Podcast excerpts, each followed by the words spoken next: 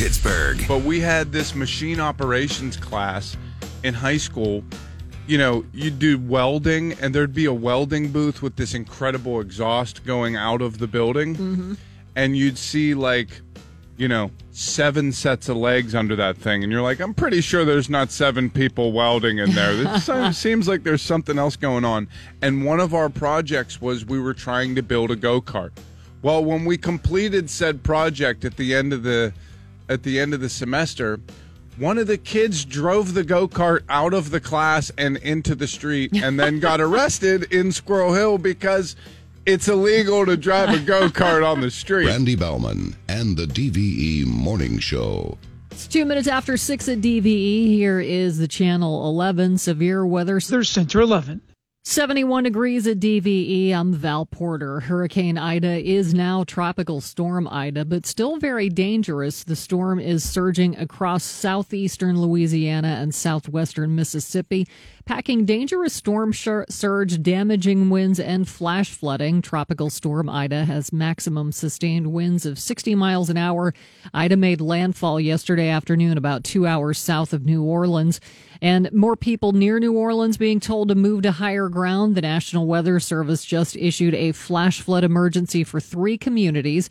This comes after a levee failed, putting 200 people in the town of Jean Lafitte in danger. Rescue boats are on the way, but this could just be the beginning. Another levee may have failed, while water, water is said to be overtopping others.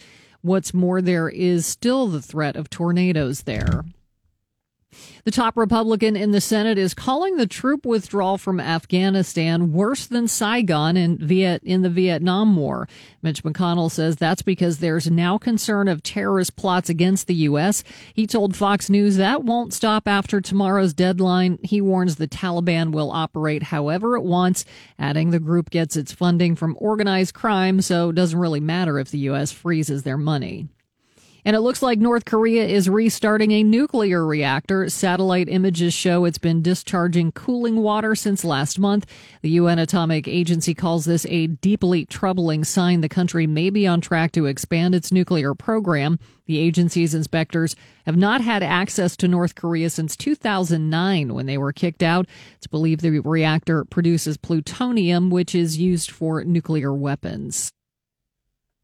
The University of Pittsburgh issued a warning to students after several violent incidents over the weekend on the south side. Officials sent out the alert yesterday after two people were taken to the hospital after an unprovoked attack that happened at Carson and 18th Street. Those attackers were taken into custody, and a man was shot three times in a separate incident. Pitt Student Affairs sent out a tweet reminding students returning for the fall semester to stay alert and safe when they're out and about in the city. A new study shows that although Americans are talking about mental health more than ever before, most are still reporting misconceptions and barriers to receiving treatment. The study by the National Alliance of Mental Illness found that 78% of Americans struggle to find the right treatment, and cost is the most common reason for not seeking professional help. And although 86% of participants surveyed say they understood how mood disorders interfere with thoughts, those who responded couldn't say how or list specific symptoms. 70% of responders also said they understood treatment could be slow or may not work at all and that mood disorders could potentially affect an individual for life. Despite that, 27% of those surveyed still think a person suffering from a mood disorder has the ability to snap out of it. Hmm.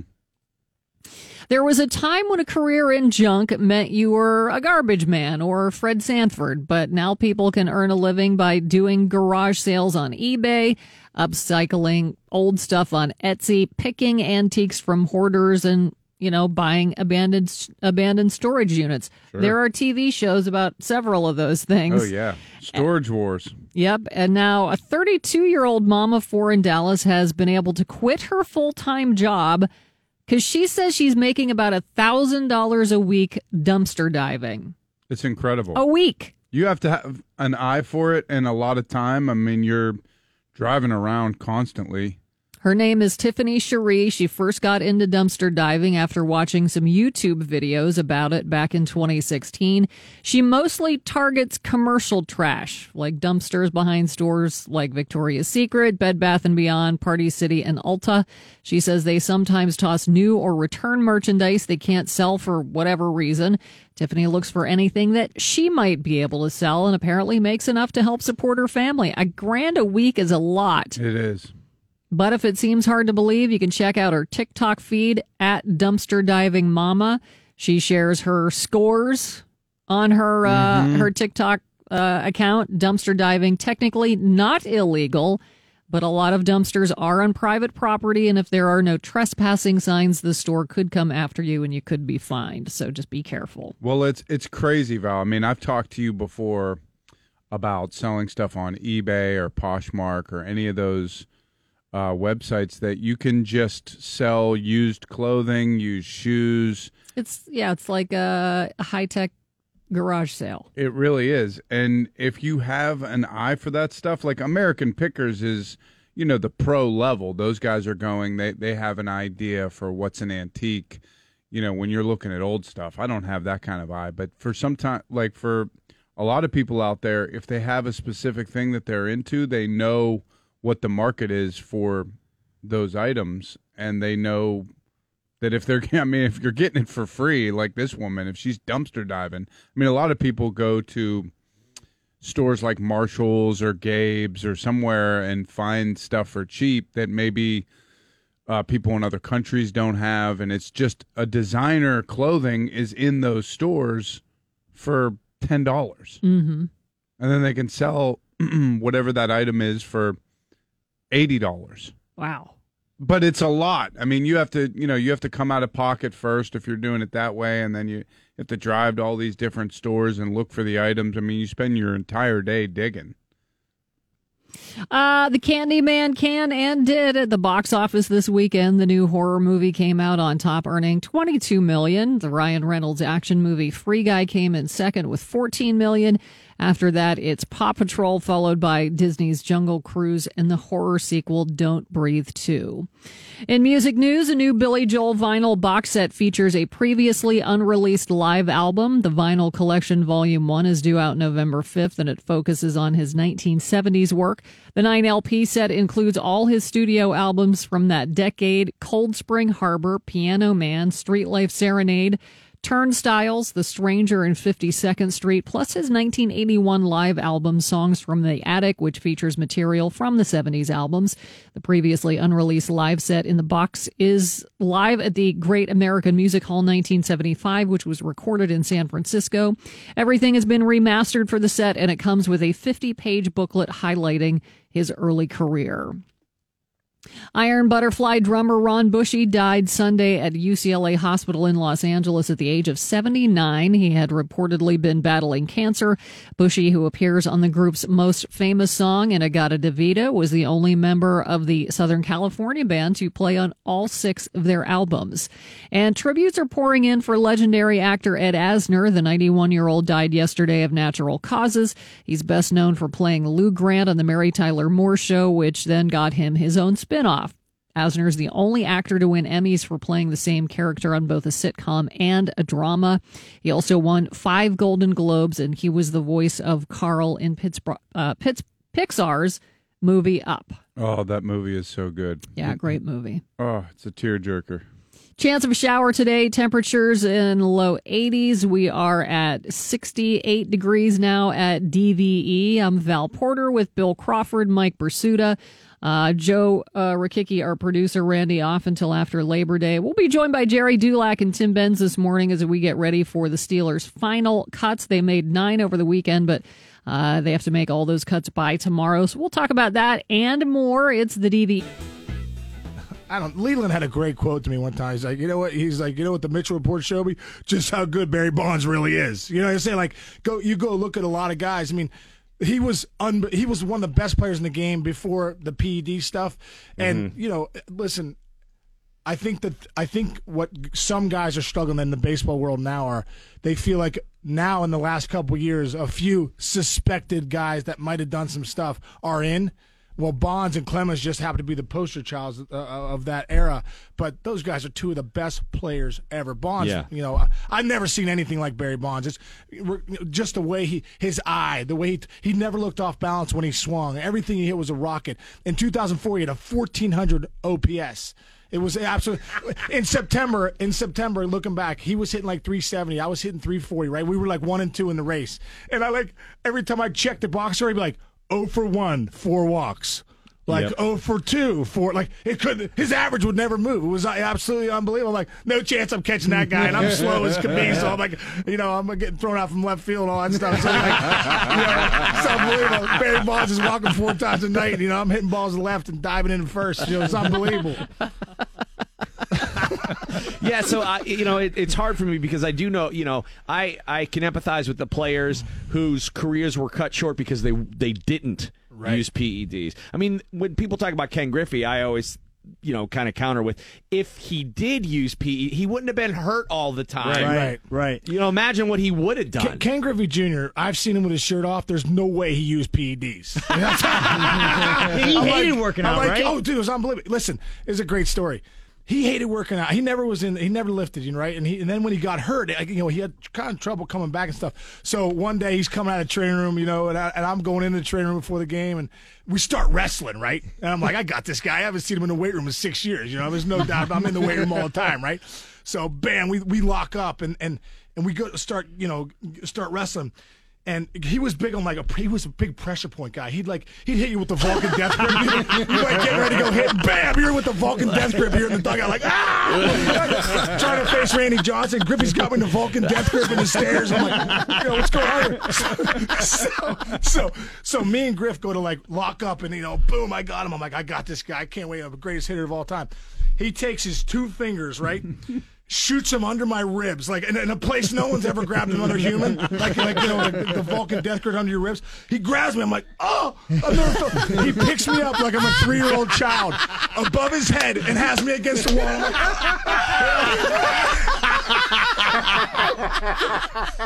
I'm like, no wonder you have 600 some homers. I had no idea you were this strong. With your shirt off, you look like a slob. Dot com. DVE Sports. I'm Mike Prisuta for DVE Sports, brought to you this hour by Bridgeville Appliance. The Steelers have trimmed their roster from 80 to 71 in advance of tomorrow's mandatory cut to 53. That's going to have to be accomplished by 4 p.m. Steelers are scheduled to practice today, tomorrow, and Wednesday before taking a long Labor Day weekend off. Among the initial reductions, probably the most notable is wide receiver slash punt returner Matthew Sexton Oh, that poor kid. who seemed like he was in position heading into Friday night's preseason finale in Carolina to cement uh, a roster spot for himself with a attention-getting punt return or two. Instead, Sexton muffed one, and uh, that was that. I thought he muffed too.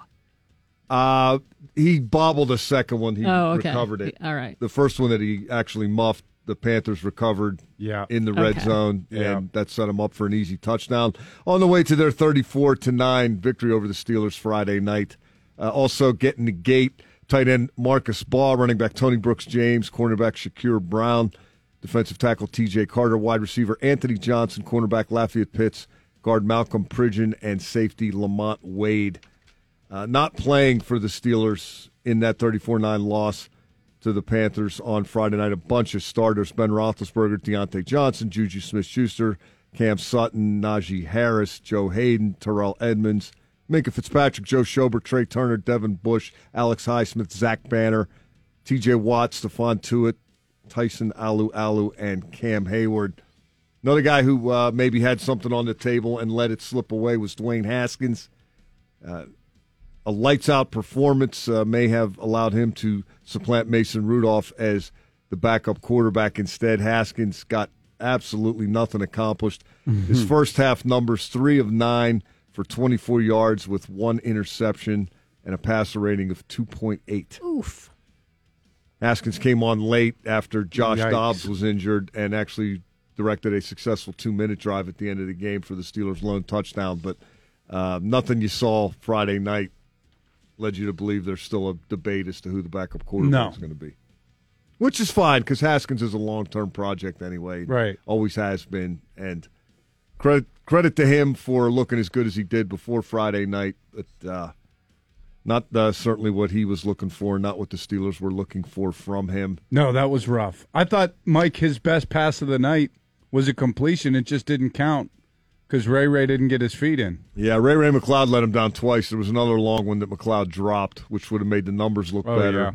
And probably both of those plays would have led to points. So it would have been a better performance, not, you know, the off the charts disaster the stat sheet would suggest that it was. But yeah, that throw you're talking about, the one down the sideline, uh, McCloud somehow was unable to run in a straight line and keep himself from going out of bounds, but dropped it right over the cornerback. It wasn't exactly a wide open throw, but it was a perfect throw. Yep. And, you know, I think Dwayne Haskins showed he's got mobility, he's got arm talent. Uh, still work to be done in terms of the consistency. The throw that get, ended up getting intercepted was behind T.J. Watt in the flat. Bad throw. You just can't miss that guy there. Watt is reaching behind with his right hand while he's running left, and it ends up getting deflected up in the air. Can't miss that one. Um, he did, so that's that. but uh, Steelers will, uh, as I mentioned, practice three times uh, this week. Take the long Labor Day weekend, and then get back at it a week from today as they get ready for the Buffalo Bills on September the twelfth in Buffalo. Some other NFL news: the Ravens aren't going to have J.K. Dobbins this season. Uh, torn ACL Absolutely devastating. out for the year. And uh, every year, X number of players get it in the preseason. Uh, And it's this year. It seems like running backs are going down like flies. I mean, Travis Etienne, Yeah. Cam Akers. high profile guys that uh, their teams were counting on. The Ravens did re-sign Gus Edwards in the offseason to a five to a two year, ten million dollar contract. He's pretty good, uh, but he's not J.K. Dobbins. We can at least put the Chase Claypool versus J.K. Dobbins second round debate on hold for a year. Well, he's definitely going to have a better second season. Claypool is. Well, you, you would hope Yeah. if he does anything at all, he's going to do more than uh, J.K. I mean, look look at the that running the the way that Baltimore had so much success last year was through multiple different runners. Yeah. Not only did you have Gus Edwards and J.K. Dobbins, but then you got the quarterback and Mark Ingram. they so sh- now two of those guys are gone. this shouldn't you know stop the Ravens in their tracks. They'd obviously much rather have J.K. Dobbins than not, but they know how to run the ball. They'll find somebody else. Will they be Sure. as, will they be as dynamic? Not not in terms of whoever replaces Ingram, but they'll still be an effective running team, and uh, they'll still be a handful. Saints are headed to Dallas to practice at AT and T Stadium for three days. Uh, they are getting out of New Orleans, uh, or they got out of New Orleans, excuse me, in advance of uh, Hurricane Ida which uh, Category Four hurricane, which has made landfall in New Orleans. Um, Saints are uh, not unaccustomed to this kind of thing. Uh, when Hurricane Katrina hit, they played the entire 2005 season. Uh, in uh, Houston or where where'd they play? they played the games in Baton Rouge. Uh, they set up their operation in San Antonio, Texas, and they played one home game at uh, Giant Stadium in the Meadowlands. Yeah. That was a lost season for them. They're supposed to open up at home on September the 12th against Green Green Bay. Uh, Pirates pulled one out of the fire yesterday against St. Louis. The Bucks entered the bottom of the ninth inning, down three to one. They hadn't gotten a hit since the fourth inning, and they only had three singles uh, all day through eight innings. But a couple of walks and then a home run by Yoshi Tsutsugo. Who? Suit Suit Sugio. Yeah. Deep to right field. The Pirates win it four to three. Has he been on our team all season? No, no, he No, hasn't been on the team no, for no. very long. Uh-uh. Okay, good. He just got here. He's one of the guys who's like, I've never heard of him. No. he's one of Am the guys that out who's of it? gone through the revolving door. Uh, you, I you gotcha. just, you- after a while, you just can't keep up. I mean, it's Okay, then I'm glad it's not just me. no, you're fine. Uh, Pirates improved to four and seventy six when trailing after eight innings. It's like the Pirates are Airbnb-ing at this point. Yeah. Like different people are staying the night. We don't know who they are. 48 and 83 on the season. How about this for a stat? Chris Stratton gets the win for his uh, one inning of scoreless relief. He's 5 and 0 Hey, on a team that's 48 and that. 83. it's our ace. Bright spot. you should probably you should probably demand a raise. I saw a And then they'll tell him no, but we will get rid of you. I saw a stat, Mike, that that was like the the Steelers trailing by more than one run, like two or more, were zero and eighty six I, I heard that coming I, into I that game, or something exact- wild like that. down by more than one in the ninth. It's a ridiculous number that they never do that, but they did it yesterday. Hey, they did it. Off day today, they'll uh, begin a short series at the White Sox on Tuesday. Pirates also reducing their roster over the weekend. They finally uh, ended the Gregory Polanco disaster. Polanco designated for assignment. And speaking of uh, stats you didn't see coming, I didn't see this one coming. Gregory Polanco leaves the Pirates having played 697 games in right field, fourth in Pirates history. Behind What? behind Roberto Clemente, Paul Wow. Waner, and Dave Parker. Wow. What? Yeah, that was my reaction too. I mean, I knew he'd been here a while, but I didn't. Right. Oh man, Won't be remembered in quite the same not way. as memorable. I agree. Career numbers included uh, a batting average of 241, 96 home runs, and uh, 362 RBI. You know, there was a time before he got hurt Oh man, where he was a better than average big leaguer and he was trending in the right direction. That didn't hit immediately when he came up, and there was a ton of hype and all that, and it looked oh like the he, excitement was there in the beginning. looked like he was finally turning the corner, and then he got hurt, and then he's just been awful ever since. And uh, thank God they. I mean, that had to end. Yeah. That had to end. The whole waivers thing, but he didn't get picked up, so he's still on the team, and then he's crying about the fans, and oh, people are yelling, and it's mean. Hope he doesn't end up in New York. he thinks Pittsburgh's mean.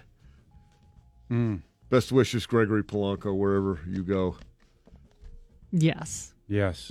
Enjoy the assignment. and I'm glad it's going to be somewhere else. Thanks, Mike. Uh, Gerry Dulac going to join us at 7:45 this morning, and Tim Benz at 8:45 this morning. We'll talk Steelers and now anything else we feel like talking about it. It's the D- You get your podcasts.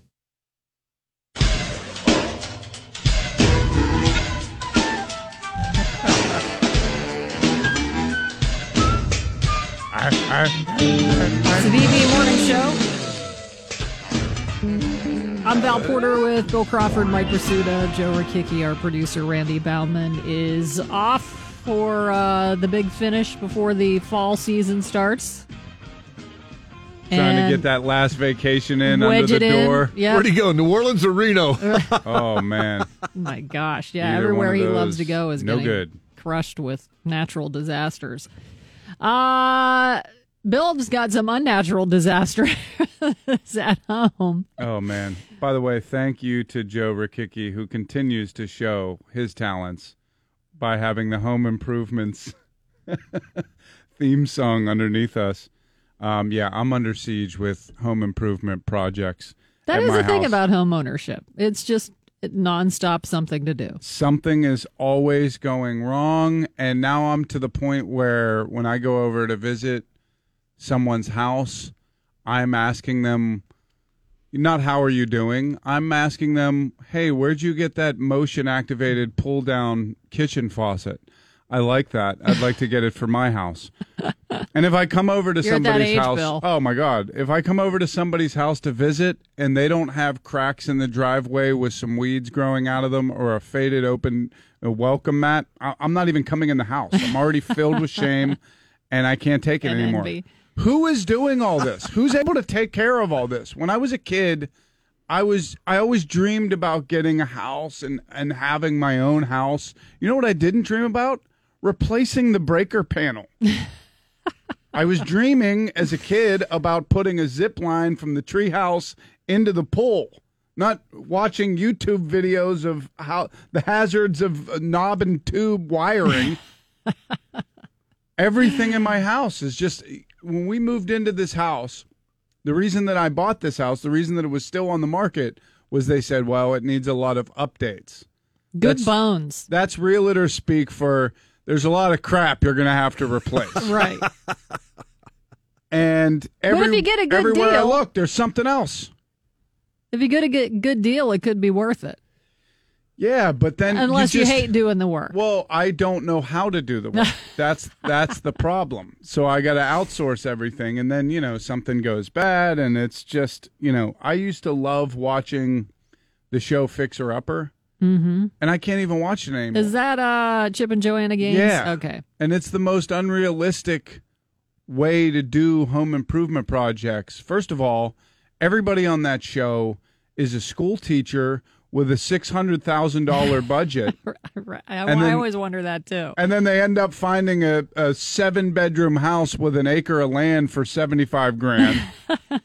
and then still dedicate all the money to do all the pro nobody does all the projects, every single one before they move into the house.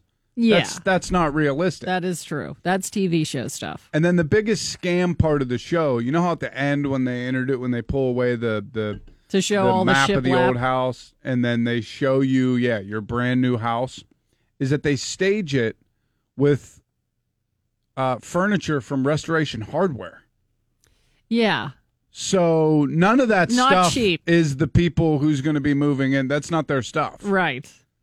and one thing is for sure you're not buying a house getting it completely renovated and buying a $3800 chiffon robe from restoration hardware you're not doing that um i don't know it's Houses are a lot of work.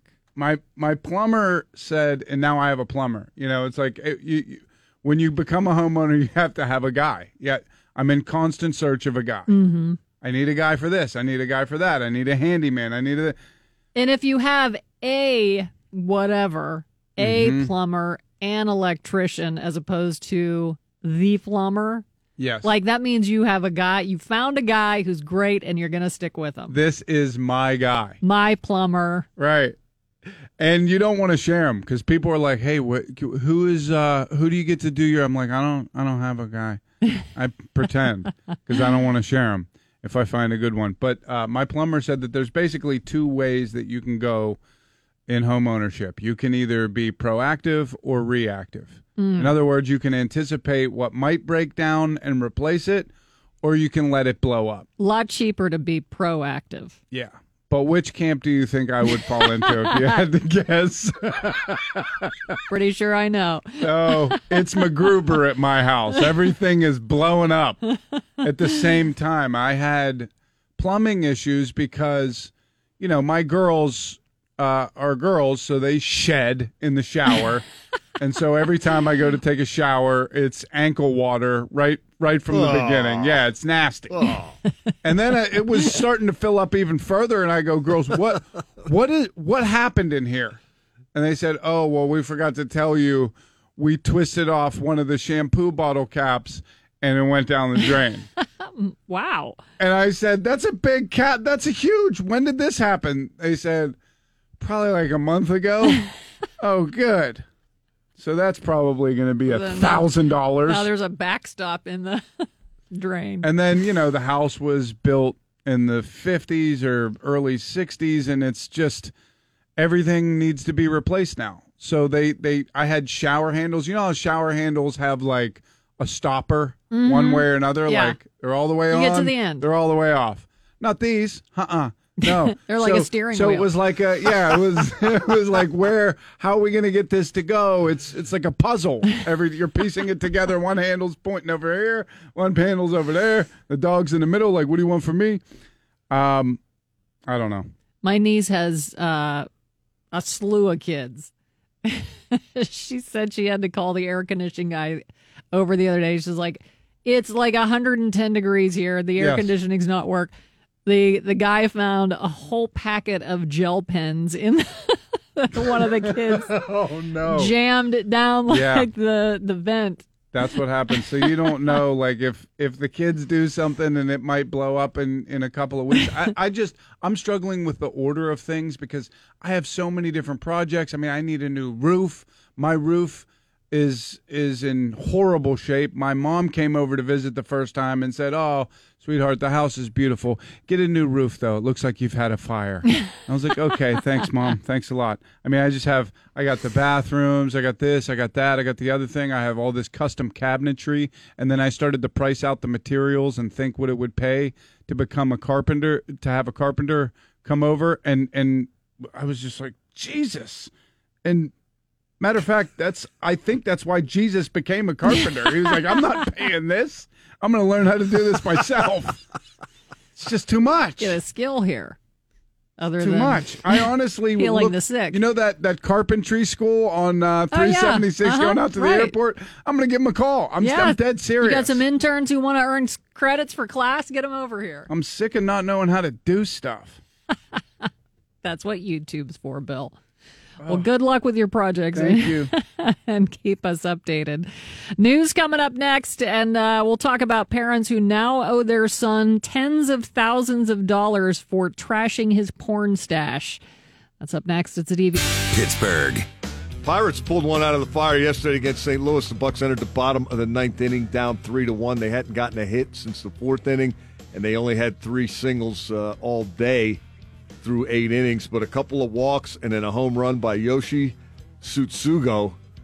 Who? Suit Suit Sugio. Yeah.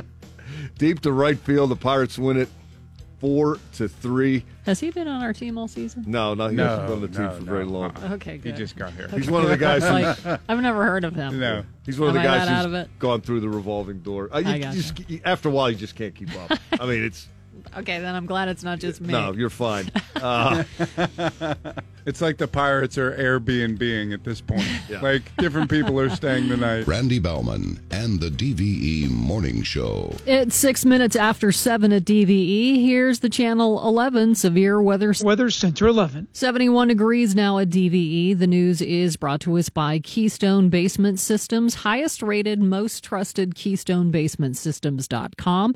I'm Val Porter. Dozens of patients need to be moved after Hurricane Ida damaged roofs and caused water leaks at two Louisiana hospitals an hour southwest of New Orleans. One of the hospitals is moving 21 patients. The other has to relocate 45 patients. The hospitals are part of the Ochsner Health System, which operates more than a dozen medical facilities across southeastern Louisiana. Val, And- uh, did you see the, the video footage yesterday on the news of the, the roof being ripped off that A house? couple. I mean, it's just incredible. Yeah. Uh, and a pair of Pittsburgh Red Cross volunteers have gone to Louisiana to aid in efforts following uh, landfall of Hurricane Ida, which came ashore Sunday as a Category 4 storm. Vietnam veterans Charlie Williamson and John Brightweiser are expected to be in that area for at least two weeks. Ida shutting down nearly all oil production in the Gulf of Mexico. Energy companies had stopped more than 95% of crude oil production Sunday. The only U.S. terminal able to unload super tankers, the Louisiana offshore oil port. Oil port had stopped deliveries before the hurricane hit. These developments are pushing up crude oil prices that could lead to higher gas prices. The price at the pump had been falling for more than a week. Health authorities say an anti mask billboard in South Park Township is spreading dangerous misinformation. Doctors reacted yesterday to the billboard by saying people should get their information about masks and COVID 19 vaccines from reputable public health sources and local physicians. The billboard at Brownsville and Broughton Roads calls for people to stop getting tested for COVID 19 and that masks don't work. The Journal of the American Medical Association says most mask information on social media is created by bots that are overlooked by fact checkers. The defenses system designed to protect Kabul airport took down as many as five rockets today. A U.S. official said the automated system detects incoming rockets and uses a machine gun to destroy them before they can hit their targets. There are no reports of casualties in that incident. The American official said the rockets aimed at the airport were likely launched by ISIS K, but he cautioned it's too early to know for sure. A wildfire in Northern California inching even closer to Lake Tahoe, and now people living nearby are being told to pack up. New evacuation orders were issued last night as crews fight to keep flames from the town of South Lake Tahoe. The two week old fire has burned through 263 square miles and more than 600 structures, with thousands more at risk. Crews are bracing for another difficult day due to strong winds. It's getting a lot more expensive to say no to COVID 19 shots. 70% of the nation's largest health insurance companies are no longer waiving COVID costs. A Kaiser Family Foundation study said their rationale is that picking up the tab for a COVID patient's hospital stay runs counter to encouraging Americans to get preventive care. A new CDC hmm. study shows the risk of hospitalization is 29 times higher among the unvaccinated. That's compared to those who are immunized. The Kaiser study also found another 10% of health insurance plans say they will phase out cost sharing by the end of October. A Chicago couple, uh, couple sticking the bill to guests who said they were coming to their wedding but pulled a no show. A viral Twitter post shows the newlyweds, Doug and Deidre Simmons, sending out invoices to those guests for 240 bucks to cover their costs. I love it. At first, a lot of people thought the bills were fake, but the New York Post reports they are in fact real. Reaction to the bills online has been mixed. Some people praising the couple, but others scathing them for taking that action. What What is your stance on this? Because my feeling is that's why RSVPs exist, and I understand maybe if, you give a heads up and say, "Listen, something last minute came up, I got sick, the kids got sick, couldn't get a sitter, whatever the situation is," and you let me know. All right, no harm, no foul. I'll eat the money. But you don't. You say you're coming, and then you just no show it, and then no no message. I'm sending you a bill. I don't know. I think you just gotta take that risk. What if they send you a gift? Still, what if they're like, you know what, we couldn't make it, but here's here's your gift. I would maybe just send out a text. Are is there a gift in the mail? Yes or no? Does it equal the cost of your dinner? Right. Can you just re just cancel that uh, gift and just send me a check? It's reportedly splurge season. Millennials and Gen Z are opening up their wallets. A survey found 70% of millennial and Gen Z respondents are getting back to spending cash on things they missed during the pandemic. 60% said they're actually spending more money now than before COVID. 51% said they splurged on a trip over the summer, and 50% said they are spending money going to restaurants and bars, which you're supporting the local economy. That's a good mm-hmm. thing. Definitely. So, a couple years ago, a guy named David Working got divorced, then moved back in with his parents. Well, his parents then threw away David's vintage porn collection, allegedly valued at $29,000. By him? Right. Who valued that collection? What is a vintage porn collection? I don't know. VHS? What are we talking? I don't know. Betamax? David decided to sue his parents. The case was finally settled. His parents have now been ordered to pay $45,000 Come on. for throwing away his 12 boxes of porn. He'll get 30 12 grand. boxes. uh, and his parents get 15 grand. Oh man. Or the, the attorney, sorry. I mean, most kids, you know, collect baseball cards and have a pretty decent collection. right? I didn't think porn um appreciated like that. They should have just thrown him out because it would have saved Right. them a lot of money. Dude, you can't move back into your parents' house with 12 boxes of porn. Come yeah, on, that's, man. Uh, You got to bring a suitcase and a couple things, maybe a dresser. Maybe that's why he's divorced. I mean, I would say so. 12 boxes? Does he know it's free on the internet? who right? and who values this? Are the are the American Pickers guys No telling him? You know what? that is worth twenty nine grand. The American jerkers, they come in and they're like, um, we're looking for vintage porn here. Found it in the garage. yeah. A track. Unbelievable. So last week we celebrated National Dog Day, and uh, here are a few dog facts just because, you know, no reason. 53% of Americans think dogs make better pets than cats. You can't walk a cat, it's tough. Oh, I've never seen it. It would be funny to see. A cat on a leash? Yeah. I think I've I've seen it. Is it is it uh, like are they just miserable? They don't walk. They're not they're not quite as adept at walking as dogs are, but I mean on a leash. But You can do it. 79% of women and 67% of men find it attractive when someone is outwardly affectionate towards dogs. 68% of dog owners let their dog sleep with them at least once a month. Once a month? Once a month? like every night. A poll found 45% of Americans have at least one dog living with them. That was done before this study done before the pandemic though, so that might be higher now. Our favorite dog breeds of the year are labs, which I feel like Labs is a best. perennial favorite. Uh, golden retrievers and Alaskan malamutes. Oh, whoa.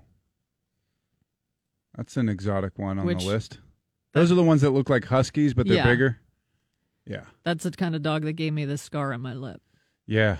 It was a total accident, but Th those dogs can can get nasty for sure. well, it was it wasn't it was just playing with me and just happened to catch my lip. Oh, really? Yeah, it was a total accident, but uh 49% of us think we could beat a medium-sized dog in a fight. Yeah, I'm pretty confident. 23% say they could take down a large dog if they needed to. Unarmed, uh, I'm not sure you're. I winning don't that. know. any fight yeah. with a Does it have a running start at you? Yeah. Because I don't feel good about that. Just like fingerprints, every dog's nose print is unique. I didn't know that. 70% of dog owners include their dog's name when they send out holiday cards. Did Did you do that? I don't remember. I don't mm. think so. Yeah, Uh, that's a little. That's a little extra. Yawning is contagious even for dogs, and they're four times more likely to do it if someone they know yawns rather than a stranger. Australian Shepherds, not from Australia. No, They were originally bred in the U.S. that's false advertising. Puppies are born deaf. They can't hear until they're about three weeks old, but dogs are not colorblind like some people think. They can see blue and yellow pretty well. Oh, Uh, the largest dog ever was a Mastiff named Zorba that weighed 343 pounds. what? The smallest was a Chihuahua named Millie that weighed one pound. That's an offensive lineman. I know. I used to want a big dog. Like, I really wanted a big dog. like what But, kind? like- what breed? Did you like have? a Mastiff. Oh wow. Yeah, like a French Mastiff. Yeah. A, a hooch. like Turner and Those Hooch. things. I those dogs are beautiful. But yeah, now but if I'm they at the drool point on you, your whole head Right. is covered. Exactly. Now I'm at the point that's like I have to be able to pick you up. Yeah. Yeah. So that's like 40 pounds ish. Yeah, well, you know, my sister had that Dane, and he was a walking obstruction. Like if we were sitting in a room, regular chairs, talking to each other, and he walked in, we can't see each other. We can't see each other anymore. Right. And then he would come in, and just you'd be face to face with him sit when you're sitting down. Right, yeah. Like, oh my god. Yeah, Great And- Danes are awesome dogs. and and you take him he was such a a docile and like gentle kind Mm-hmm. dog like he never growled at anybody in his whole life but when you took him out and there were other dogs around other dogs would go crazy because you know that whole thing of like pick the biggest guy in the him, yard yeah. and ch- challenge him to a fight and he would just shrug it off the, but then he would think it was a play and go yeah. and all the dogs would scatter because it was like, okay, a, a mini horse just got into the action. Yeah, I, I couldn't do the big dog. Just the food. That's a that's a financial commitment, and then the result of the food. right. yeah, too much. yeah, that's a two-hander. Oh my, my my sister was uh, staying at my parents' house for something. I think after my mom had surgery or for an extended period of time, and my dad was like, "I'm cleaning bombs up in the yard that I just." I mean, I'm using garbage bags at this point. It's just he's ruined our yard. Oh my. In uh, music related news, Anthrax, like Bob Dylan, Metallica, and Pat Benatar's husband, Neil Giraldo, now have their own whiskey. I'm not sure if it's called Anthrax XL or Anthrax 40 because it's to celebrate their 40th anniversary. Nice. Uh, it's a smooth, Solera aged single barrel bourbon finished for 40 days in a 20 year old Oloroso sherry cask. Which I don't know what any of that means. Nothing. But Not one if you're a of it. bourbon drinker, you might. They're like, oh so my, there you go. single barrel. Foo Fighters making good on one of their promises. Late last week, the band brought 11 year old drumming prodigy Nandi Bushell on stage while the band was in Inglewood, California. This comes after Nandy defeated Dave Grohl in a drum battle last year, so he told her he would bring her out to a show. She came out on stage and got to play on drums uh, for Everlong. She took to Instagram to thank everyone who helped make that incredible night happen. She's awesome. If you haven't seen her on on YouTube or social media, you can check her out. She's she has put out a bunch of videos of her drumming, and she's pr- she's pretty cool. Forecast today: rain or thunderstorms possible. Temperatures in the low 80s. It's 71 at DVE. I'm Val Porter. Mike Prisuta on the way with sports at the bottom of the hour as the Steelers get closer to their 53 man roster, and Gerry Dulac talking Steelers. Tim Benz too. Uh, that's at 8:45. It's the At a location near you. DVE Sports. I'm Mike Prisuta for DVE Sports brought to you this hour by Kia. Friday night's preseason finale at Carolina presented several Steelers with an opportunity to make a statement in terms of uh, their ability to either crack the roster or carve out an enhanced role for themselves. And several Steelers were heard from, just not in the way they or the Steelers envisioned. The punt snap of the veteran Jensen. And this punt is going to be short. Uh-oh. Steelers let it hit and then take it on the bounce and oh, fumble it. Oh, Carolina pouncing on it. Oh, the ball's picked up by a Carolina player and into the end zone for a touchdown. is that the punt was muffed, recovered by the kicking team. It'll be the kicking team's ball at the spot of the recovery, which is the 15-yard line. is that an official official term? That was that was former wide receiver slash punt returner Matthew Sexton, Yeah. who has since been cut. Uh, then there was this from quarterback Dwayne Haskins, who was taking a stab at supplanting Mason Rudolph as the backup behind Ben Roethlisberger. Snell gets a fake. Bootleg right, and the pass is intercepted off the hands of the intended receiver. Derek Watt didn't squeeze it, and Carolina said thank you. As coming across to defend him, I think was one of the linebackers who picked that pass off. Yeah, Dwayne Haskins throwing behind Derek Watt, and he reached back and got one hand on it, but the ball was picked. Part of a disastrous night for Haskins, at least until Haskins came on very late in the game, uh, replacing a injured Josh Dobbs and actually cobbling together a decent two minute drive against a bunch of guys. I'm sure the Panthers will cut if they haven't cut them Oh, yeah. already. Uh, not uh, what the Steelers were after. 34 to 9 Carolina. Nine cuts already made, including Matthew Sexton. so, will they wait until all the cuts are made to determine the practice squad? Yes, they have. Okay. Everybody that gets cut has to go through waivers, and then you can uh, 24 hours, then you can bring guys I back. gotcha. Yeah, those Okay. players have an opportunity to be signed by another team. It's Yeah. not like we're cutting you, but don't go anywhere. Well, they I mean, say they can tell them. them that, but Yeah. there's there's a chance they won't be available uh, as planned. Mike, as I tweeted out on Friday night, I had very low confidence that that game would be enjoyable, but it somehow receded my expectations. I saw that. That was that well, was tough. that was well worded. Whew.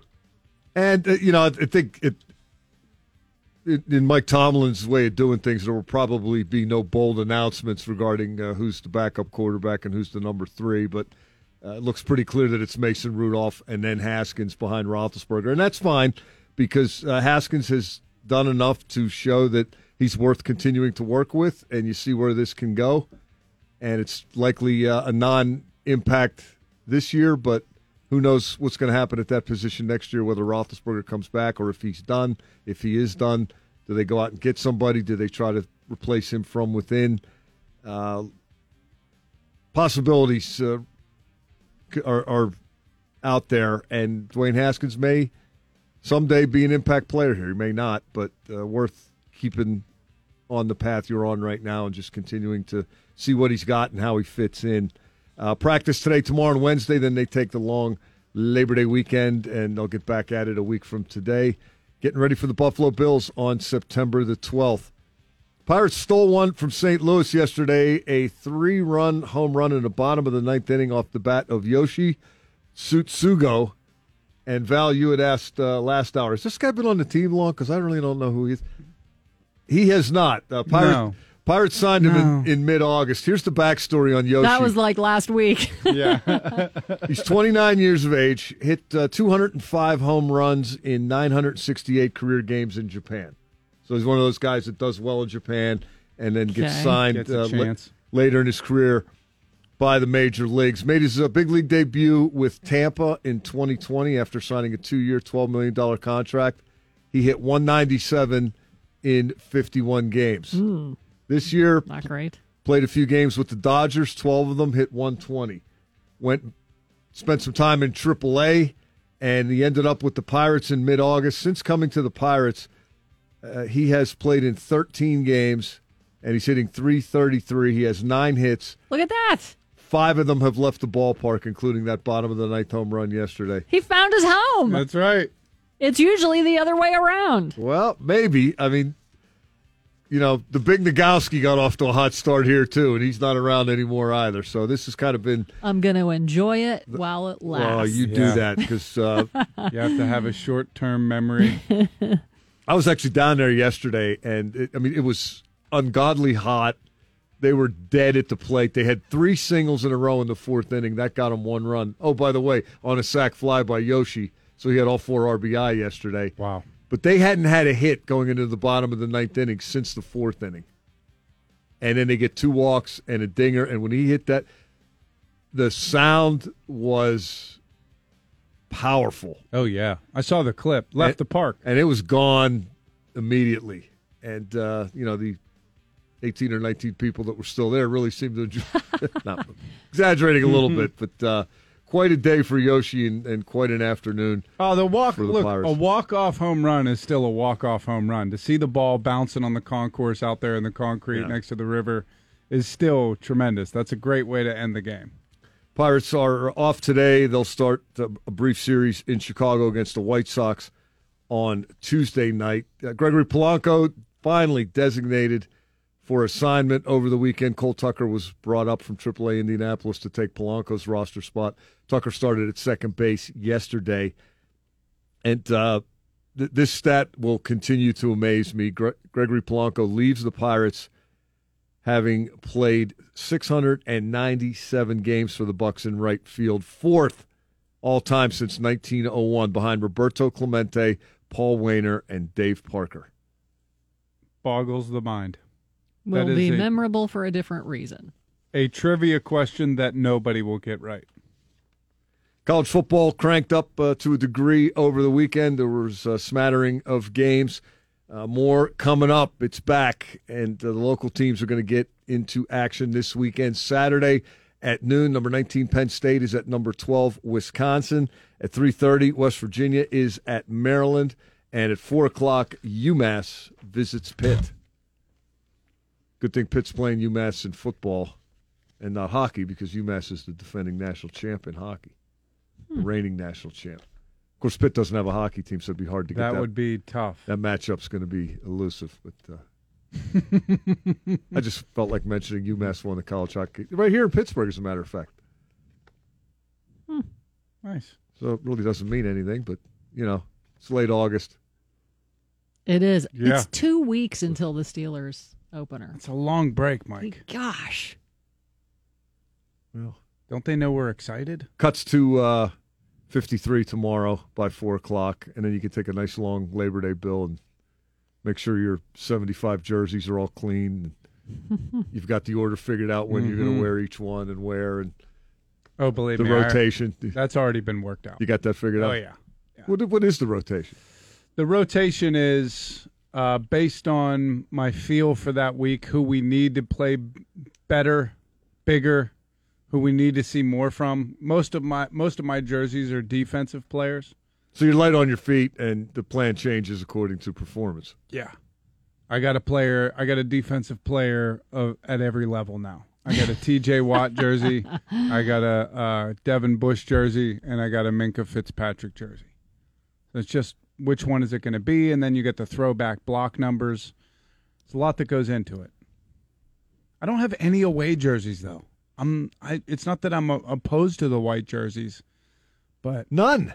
none. How many black ones do you have? Ten. You have no white jerseys. Not one. I got to get one. Now's Well, the time, Bill. Once you figure out what number Schobert is, get that one. They start on the road. Well, has he picked a number yet? Well, I mean, he's still 45 right now, but I don't know if that's going to hold or not. Because some guys that have numbers now aren't going to have them by 4 o'clock. right. Numbers will become available. We'll talk that and other Steelers news with Gerry Dulac from the Post Gazette up next. It's a DVE.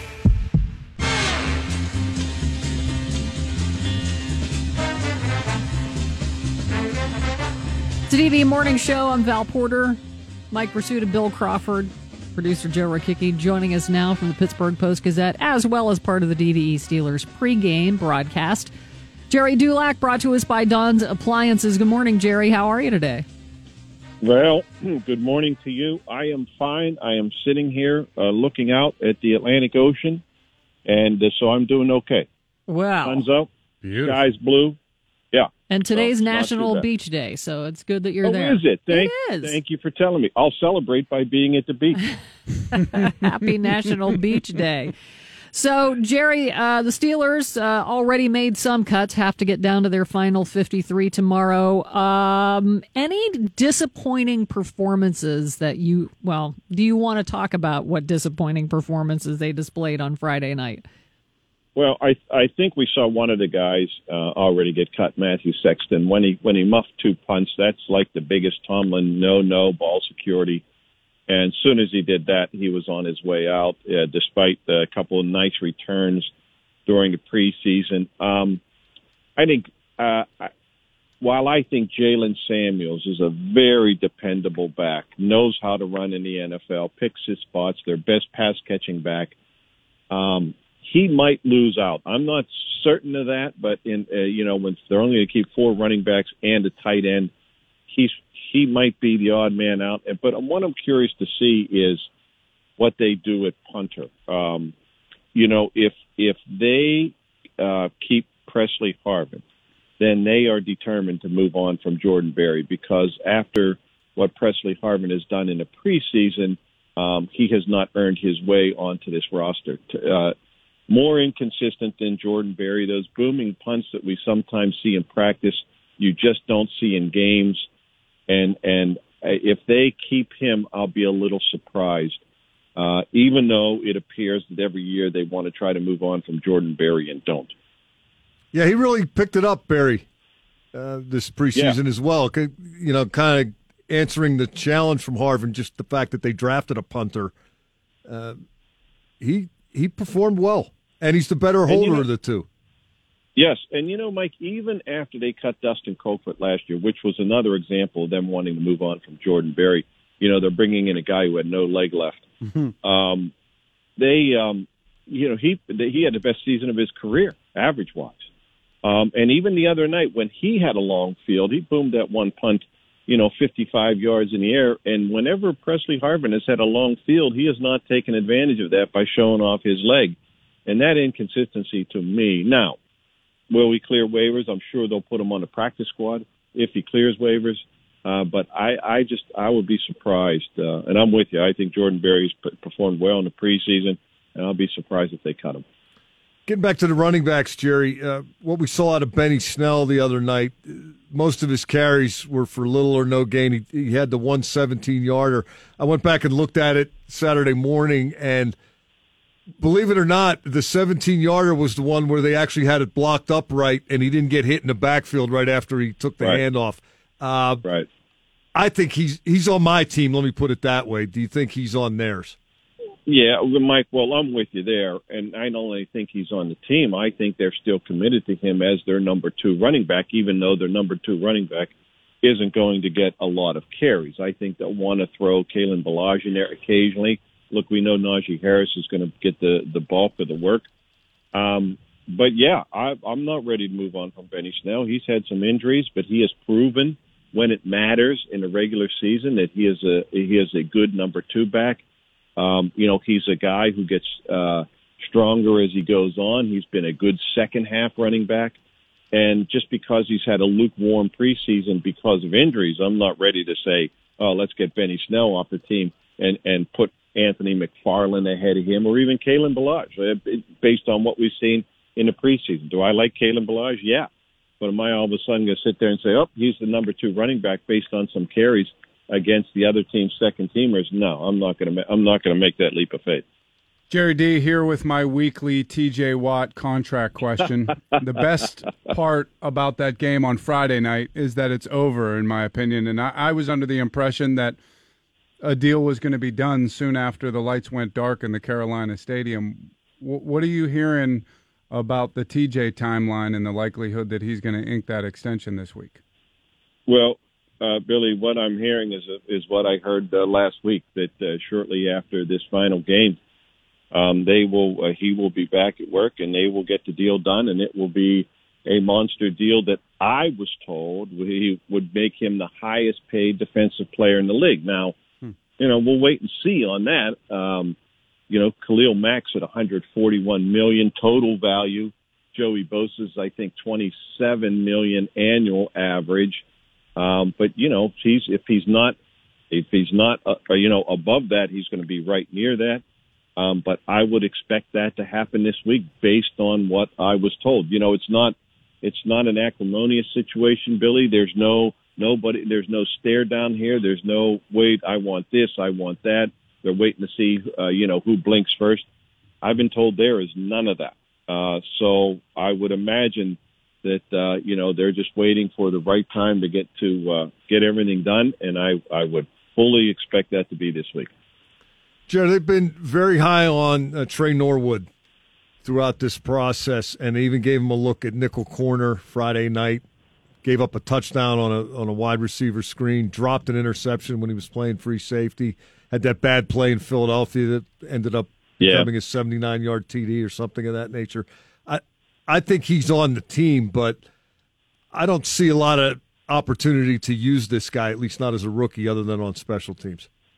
Well, Mike, you hate to say that's why he was a sixth round draft pick, um, but that's probably why he was a sixth round draft pick because he didn't doesn't have the speed to close on a guy. But I think they really like him, Mike, uh, and I I don't think they're going to hold anything against him playing that nickel position for the first time. Uh, when they really didn't want to use him right away, you know, they were hoping between Antoine Brooks and Arthur Maulet that they could settle that. Um, but so I don't think anything that happened the other night. They're going to hold that against him. Uh, and I would, uh, yes. And, and, you know, you brought up this point the other night, Mike. You can't count the 10 defensive backs on this team, and I'm with you. I can't get to 10 either. Yeah. But I, but, and that's counting Troy, Tre Norwood. If you so have a, yeah, if I, you have a standard like this guy's good enough, he can be on the team, you, you run out. Yeah. I, I think if they, if they, you know, let him go, um, I think somebody would pick him up, and uh, I, I think they want to keep him on the team. How many guys do you think they bring in from uh, other people's failed 53s? I I don't think many, Mike. I I you Couple? know their offensive line. I yeah, I think I I think maybe a veteran slot guy, you know, corner. Um, but beyond that, you know, maybe maybe a, a you know a, a safety who can play uh, slot. Um, I don't see it. Uh, you don't see it anywhere on offense, not even the offensive line. Um, you know, maybe the defensive line. Although I tell you what, I've been very impressed with Isaiah Buggs uh, this preseason. I was very impressed with him the other night. Me too. Um, and, Boy, Davis um, has played well there too. Yes, he has, and so and you know, and they're they're going to keep Loudermilk. Obviously, they're not going to move on from him. Um, so and and you know, according to Mike Tomlin the other day, you know, Chris Wormley has played well. He looks a little bigger and stronger. You know, he played. He was injured so much last year; it was hard to evaluate him. Um, so, and, and linebacker, they've taken care of those spots. So, really, the only place I see that happening, Mike, is in that secondary, whether it's a safety or corner, but somebody who is likely capable of play, uh, playing in a slot. Thanks, Jer. Uh, looking forward to you on the pregame with Mike Prisuta and uh, Bob Labriola. But you have a two week break until until we get rolling in the season. So enjoy the beach. Stay at the beach. I will, and that's the reason I came here because of that 16 days in between games. And happy beach day to you all. Enjoy. Uh, we'll uh, hear from Gerry uh, next Monday. Coming up at 8:45, Tim Benz as we continue to uh, get ready for the Steelers season. Little, little dial tone there. The dial tone. Little Mark Madden-esque uh, out for Gerry. Goodbye. so I gotta go. News up next. It's a DVE. Weather Center 11. 70 degrees now at DVE. I'm Val Porter. Sunday was a somber day at Dover Air Force Base in Delaware as the remains of the 13 service members who died last week in a suicide bombing just outside the airport in Kabul, Afghanistan, arrived back in the U.S. President Biden was there for his first time to witness a dignified transfer which honors slain service members returning to the U.S. Prior to the transfer, uh, transfer, the president met with the families of those slain service members. Hours after Thursday's attack, Biden said, quote, these American service members who gave their lives were heroes, heroes, heroes who have been engaged in a dangerous, selfless mission to save the lives of others, end quote. The State Department has named Pittsburgh as one of 19 U.S. cities recommended to Afghan refugees for resettling. Federal officials this week are providing online instructions for refugees who have been granted special immigrant visas to resettle in the U.S. Other cities on the list include Cleveland, Dallas, Chicago, and Las Vegas. Afghan citizens have been fleeing their country since the Taliban's violent overthrow of the nation's elected government.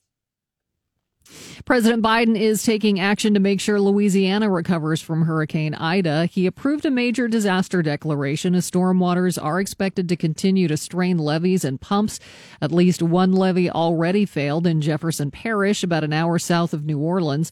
That sent more than 200 people racing for higher ground. The hurricane also caused 22 barges to break loose and float downstream oh. on the Mississippi River.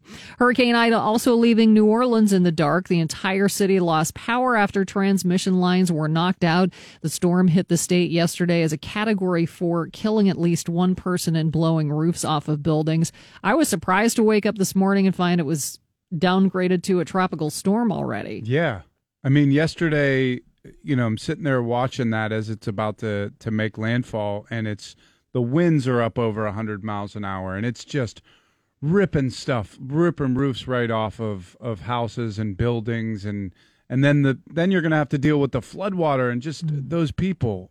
Uh, it's unimaginable what they have to deal with. And by the way, why do they have these guys on the Weather Channel standing out in the winds? We know Not it's the windy. same thing. I was nervous that Jim Cantore was going to get smacked with a stop sign that was just going to come flying through the air. Right, Or a smart car. Crazy. Take a Fiat to the face. We understand it's windy. Right. Yeah. Why we are you need to go- taking the F that Gator approach to weather reporting? right. Parents with students at Canon-Mac schools are waiting for a court's decision on a temporary restraining order overturning an optional mask policy. A judge is expected to make a ruling on a lawsuit filed last week by a group of parents asking for an injunction to require students and staff to wear masks. That hearing is set for 2 p.m. today. If you're looking for employment, the live casino at Westmoreland Mall is set to hold a pair of hiring events today. Available positions include food and beverage attendants, line cooks, game dealers, security personnel, and entertainers. Events will be held today from 10 a.m. to 1 p.m. and 3 until 6 p.m. at the casino's recruitment center inside the Westmoreland Mall. Pre-registration is encouraged. You can get more details at pittsburgh.livecasinohotel.com slash careers slash hiring event. I'm sure if you just go to their website and look for it, you'll be able to find it. And like I told Gerry Dulac, it's National Beach Day today. Bill, I know you made it to the beach. I did. Uh, but for those who didn't, is uh, popping a Corona or having a daiquiri while your feet are in the baby pool good enough? Yes. a recent survey asked people how often they go to the beach, and 2% of Americans said they go every day. So they literally must Yeah, live, they at, live the at the beach. beach. Right. Uh, the most popular answer was once a summer or once a year. About half surveyed make that trip. Another 19% said every few years. 7% have never ever been to the beach. Really? Uh, the poll also found our favorite thing to drink at the beach is water. That's followed by lemonade, beer, pop, and those yummy daiquiris. That just screams the beach. It's the best. Yeah. Or like a nice spicy marg. Come on. hmm Yeah. I just think a frozen strawberry daiquiri in that that shapely glass. Yeah, sure. Whatever. Is that a Listen to hurricane some glass? steel drums. Right. Our favorite sunscreen brands are Banana Boat, Copper Tone and Hawaiian Tropic. All all starters. No Bain de Soleil for the San Tropez tan. Um, what is what's there was one that I used to love and I can't remember the name of it now. Copper tone was no- like the oil. Oh yeah, Hawaiian Hawaiian Tropic Tropic too. That oil. was yeah. I mean, I, we never That used sunscreen. bottle. It was oil. And, and what protection is the oil giving you? Maybe Right. five? It, it, no, not even that. I It bet goes the other way. Yeah, it starts to cook. one in eight say they never wear sunblock. Have to. You have to now. Yeah. Well, I yeah, I got skin cancer cut off my back last year, and I Oh. said, "Huh, who would have thought that back in the '80s, when I was laying on a silver blanket rubbing baby oil all over me, that 30 years later it would be a problem? Whoever it's not thought funny, that? but it's funny. Uh, yes, I mean, what we were all stupidity. doing. My mom used to, you know, we used to belong to this club called the Golden Racket. And she would go and just lay out for the entire day. Oh, yeah. Every day. Yes. With oil. yes." And a huge boom box in the backyard and a squirt bottle. Yeah, you know those chairs that had like it was like a rubbery Yeah, material where uh-huh. it was like the gel. it was like the, jelly shoes. across. Yes. Yeah, and your butt would it would- sink down in oh, between yeah. the things. You wear that thing out. Right. Get all greasy. Uh, 29% of us, according to this survey, have gotten a little frisky at the beach before, and another 43% want to. That, I mean, it's not as romantic as it seems in movies. There's a lot of sand in a lot of places. yes. And if you do have sunscreen on, it sticks to you. Oh, yeah. Yeah, it's So- it's a mess. It's it's like um, deconstructed sandpapers happen. it's quite abrasive. Uh, so happy National Beach Day. Maybe Oh. maybe you're listening to us on iHeartRadio at the beach. So I love the beach. Kids have not been to the beach more than you know once in their life, and so that Your this- kids? yeah, my kids, and so this year we're we're on the way down, and and Kennedy's talking about. Oh, I'm scared of jellyfish. It's jellyfish season, and I'm, you know, nervous. And we're all saying, "No, don't be nervous." First ten minutes in, stung by a jellyfish. no. Oh yeah. Oh right, no. Right, right away. Right away. So what did you do? Uh, we just did what the lifeguard told us. Basically, you just pour like continue to pour wet sand on it. We don't didn't pee on it okay. because um, you know, number one, it was on her thumb, so that would have been weird. Um, we had to leave the beach for the day.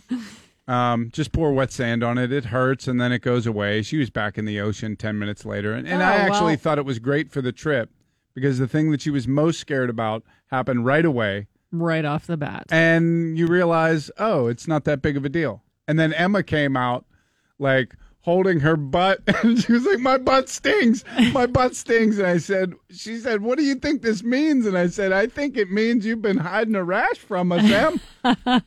the uh, the ocean will heal you, but it hurts to heal. It does hurt to heal." In music news, uh, Neil Young, after pulling out of Farm Aid next month, is urging his fellow artists to put their tours on hold to help stop the spread of COVID. He writes on his website Garth Brooks and others like him have been responsible and pulled back from doing shows. That's a good example. Yeah. Uh, other artists who have put shows on uh, and tours on hold include Nine Inch Nails, Stevie Nicks, The Cult, and others. Uh, but the show does go on for the likes of Dead and Company, of course, uh, Kiss. They're continuing the tour, but had to cancel the show last Thursday here in Pittsburgh, and they canceled shows over the weekend. Uh, Paul Stanley testing positive on Thursday. So Neil Young has not done a show since Farm Aid of 2019. How fired up would you be if you went all the way out to Star Lake, and then it was canceled after you already were there? Yeah, I'd be pissed. Oh. But I don't know. I'm not sure brutal. why. I maybe they just at that point got a test, the positive test back. I guess I don't know. seems super late in the game to Yeah. cancel a show. Yeah. Oof. Jerry Cantrell of Alice in Chains has teamed up with Gibson for the limited edition Jerry Cantrell Wino Les Paul custom guitar. Only a hundred models have been produced. You can check out the video about the guitar on YouTube. Last year, Carole Baskin assumed ownership of Joe Exotic's Zoo in Oklahoma as part of a legal settlement. She has finally dismantled it. She sold it to a couple last June for $140,000, but it did come with stipulations. First off, the property cannot be used as a zoo or to house exotic animals for 100 years. Wow. Uh, secondly, the owners cannot name any business on the property after Tiger King, its former name, the GW Zoo, Joe Exotic's name, or even the words tiger or big cat. Carole's husband said, quote, if it became an RV park or a storage unit, we don't want it named Tiger King RV Park. We would like the 20 years of mistreatment of animals there to be forgotten and to be history. I'm sure that somebody will. Well, I don't know why they didn't didn't sell it to a developer. Carole Although Effin Baskin wins again. Yep. I mean, Joe she just dethroned the king. Yeah, like that is end game. I bought your zoo, dismantled it, and made it so that it can never be a zoo again. Yes, I win. she does. He's still trying to get out of jail though, so we'll see how that works for him. Another Tiger, Tiger Woods, his backup putter heading for a new home. ESPN reports the golf legend's 2002 Scotty Cameron backup putter sold for over $393,000 at auction. I don't know if this is the club that Elin used to smash out the window of his car when she found out that he was cheating on her nonstop. Uh, the club is now believed to be the most expensive one ever sold. Ryan Carey, co-owner of Golden Age Golf Auction, said Cameron only made one or two putters every year, which means there are only about seven that even exist. However, Woods putter was not the highest priced item at this auction. Gary Player's 1974 Masters Trophy was purchased for over $523,000. Forecast today, chance of a shower or a thunderstorm. Temperature is going to be in the low 80s. We're at 70 now at DVE. I'm Val Porter. Mike Prisuta on the way with sports. Uh, Steelers had uh, the weekend off as far as practices go. They'll be back at it today as they get ready to cut the roster down to the final 53 by tomorrow at 4 p.m. That's on the way. And Tim Benz at 845. It's DVE. DVE Sports. I'm Mike Prisuta of DVE Sports brought to you this hour by Dormont Appliance. The Steelers have already begun trimming the roster in advance of Tuesday's 4 p.m. deadline for the cut to 53. They're down from 80 to 71 in the wake of Friday night's 34 to 9 preseason ending loss at Carolina. The notable deletion wide receiver Mathew Sexton, who had a couple of big time punt returns in the first three preseason games and was maybe one more of those away from making the roster. Instead, a muff, a turnover. Ah. And uh, thanks for stopping. Please drive home safely. You Man. don't have to go home, but you can't stay here. Sucks for that kid, Mike. It does. We're all rooting for him. If he made a big play, he makes the team. Probably. I saw that. I'm like, oh, you are making their job easy. Yeah. And he probably knew that too. Yeah. And there Oh, was yeah. a lot of game left to deal with that. To know that. but Oh. it's tough to make it. And uh, I, I know the feeling. That's like when you bomb and you're the MC and you have to keep coming back up to introduce the other comics and close the show. It's like, oh, I just, I just want to leave. hey, you know, he's got to stay with it. He's still a young guy, and he, he put some good stuff on tape and stay at it. And maybe maybe there'll be a shot down the road. In terms of getting to that 53, quarterback looks to be set. Uh, Roethlisberger, Rudolph, Haskins. I think they bring Josh Dobbs back for the practice squad if they can, and they probably would be able to. Running back, uh, they kept five of those last year. If they keep five uh, again this year, to me, it comes down to Benny Snell or Jaylen Samuels for that last spot. And I think it's Snell because I think if something happens to Najee Harris, Benny Snell is all of a sudden the guy. Yeah. You know, they're not going to agree. They're not going to dress five in a game. Uh, he plays a lot of special teams as well as does uh, Kalen Ballage, Balaj, excuse me, and uh, Snell's role is as insurance. I think more than anything else, uh, definitely more than day to day impact of the game. Anthony McFarland will still be the first back off the bench into the game because of the matchup thing and the you know Yep. spread formation, running back as a wide receiver role that he's going to play. Yeah, Mike, don't you think Jaylen Samuel's stock has gone down because the, the the attraction to him was his ability to catch the ball out of the backfield, and then with McFarland last year and Najee this year, that's become less and less rare on the on the roster. Yeah, he's uh, Matt Canada's got a lot of familiarity with him, but uh, he just hasn't been dynamic, and there are other guys to do his job. Wide receiver, they kept five last year. Now, the aforementioned plight of Mathew Sexton seemingly creates a spot for Ray Ray McCloud as the punt returner and kickoff returner. If Ray Ray's number five, can you cut Cody White or do you keep six? Um, more on that in a minute. Uh, I think they find a way to keep Cody White. Tight ends probably keep three of those again, uh, and it'll be uh, Ebron, Freiermuth, and Gentry. Kevin Rader's an NFL tight end. I just don't think he's going to be an NFL tight end here. Uh, offensive line, nine of them. Uh, veteran backup Joe Haeg is the ninth, I think, because he's the backup right tackle right now. I know they've been working Dan Moore Jr., the rookie out of Texas A&M, a lot on the right side. I don't think he's ready yet. Going to be sooner rather than later, but not quite yet. Linebacker is an interesting position. Uh, they kept eight last year. If they keep eight this year, it might be the four starters and then Melvin Ingram, Jamir Jones, Robert Spillane, and Buddy Johnson, uh, the rookie out of Texas A&M. Mm-hmm. That seemingly does not leave a spot for Quincy Roche, who's another draft pick with uh, a little pass rush going for him. Cassius Marsh, uh, he can play. I just don't see a spot for him here. He's been one of, he's kicked around to a lot of teams. He's You don't think he's done enough? I, I think you keep a young guy such as uh, Jamir Jones over him, even though Really? they might be equal or Marsh might be a little bit better. Uh, I like what Marsh has done this preseason. Just don't see a spot for him. Uh, Ulysees Gilbert, Marcus Allen, back up inside guys. I not not sure that uh, they've done enough to secure spots, particularly if you want to keep a guy like Buddy Johnson, a, a higher draft pick this year, who is probably going to be a, a scholarship slash special teams player, but uh, a young guy worth developing. Defensive backs, they kept 11 last year. I've got nine this year, and that includes Arthur Maulet, who's really done very little because of injuries. But Mike Tomlin considers him an NFL dude. Yeah, That's he's how, a pro. That's how Tomlin. Disc- so even if he's number nine, uh, do you have a tenth? Is, is Mark Gilbert cornerback worth keeping? Do you go get a guy I think you go get a guy. to get you to ten? And even if you do that, you still don't have eleven. That might be your Cody White spot, where you have him to be kind of a special teams jack of all trades. Uh, defensive line, they kept six a year ago. If you keep six this year, you're letting go one or two pretty good players. yeah, they got a glut there. Wormley, uh, who came over as a veteran free agent addition from Baltimore last year, didn't have much of a season because of injuries, and the transition was tough with the, you know, screwed up preseason process. But uh, Cam Heyward has endorsed Wormley. I love Worm. Uh, I think he makes it. Uh, Carlos Davis or Isaiah Buggs. Do you let uh, Henry Mondeaux go? He's uh, one of those big guys who can play special teams for you. That's going to be a tough cut. Uh, specialists, there's going to be three.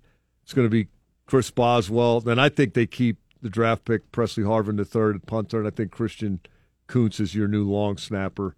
Uh, just a suspicion on my part. Uh, for what it's worth, in uh, the preseason finale at Carolina, Cody White played on the punt, punt return, kickoff, and kickoff return teams, as did Jamir Jones, as did Roche, as did Buddy Johnson.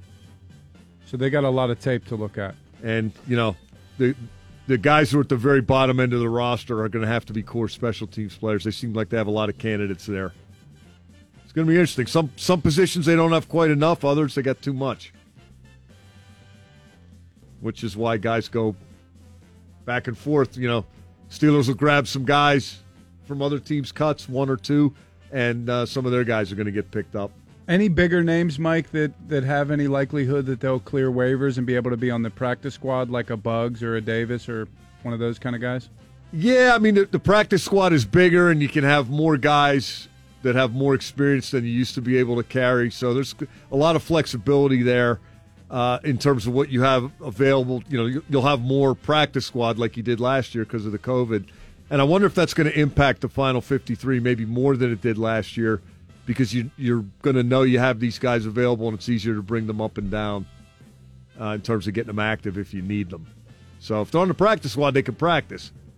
And, you know, you don't need the 53 on game day anyway. So I would keep a guy like Marsh just because to start the year you don't know uh, what TJ's hitting ability is going to be. You, You don't do not. you know you, you want to start with a nice rotation and, and work those guys in, especially with two it too for the for the defensive lineman. I mean, don't know about him either. Is he around? He's here. Yeah. or he's been here for the most part. Uh, hasn't been in shape and hasn't practiced in 11 on 11 yet. TJ Watt hasn't practiced 11 on 11 yet. He's in phenomenal shape, presumably, because we've seen him working out there every day. That's why I would put an emphasis on the guys that can contribute right now to start the season. That's I'm weighing that a little bit. They more. may they may as well, and maybe that's where a guy like Quincy Roche, hey, we like you, but you're not ready right now, and we need right now for Buffalo. Mhm. That might be that might be a big part of the thought process because that's that's a huge game. Obviously, they're all uh, huge games. You only play 17 of them, but but right out of the gate, and the Bills are you know looking good, but having all kind of internal issues with uh, the vaxxers and the anti-vaxxers in their locker room. Good. What a thing to potentially affect your team. It's weird. I mean, so do you want to be on the team or not? This is how the team is operating. Yeah. It's a weird stance to take when everybody is kind of already took their stance. Yeah. That uh, regular season opener is September the 12th in Buffalo. Pirates get a three run home run in the bottom of the ninth inning last night and beat the Dinger. Yesterday afternoon, excuse me, beat the Cardinals 4 to 3. Yoshi Tsutsugo. I can't say this Su- guy's Su- name. Tsutugo. T S U T S U G O. Do you pronounce the T in, in uh, Japanese or is it? I mean, it Sutsugo? Sutsugo. Sutsugo, yeah, that second suit is emphasized. Sutsugo. It went. It was gone. Gone. Gone's ago. That was something. Couple they had done nothing since the fourth inning offensively, then a couple of walks and pow. Day off today and uh, at the Chicago White Sox. You know that meme, Mike, of the GIF where the guy wakes up and just starts clapping? That's what happened down at the ballpark last night. Everyone's like, oh, bottom of the ninth, nothing. Oh, my God. What? Man, that thing left in a hurry. That was fun. If Crash Davis was the catcher and he said, anything that travels out far ought to have a friggin' stewardess on it. Thanks, Mike. When we come back, we'll talk to Tim Benz and get his thoughts on the Steelers and their cuts uh, moving forward. It's a D-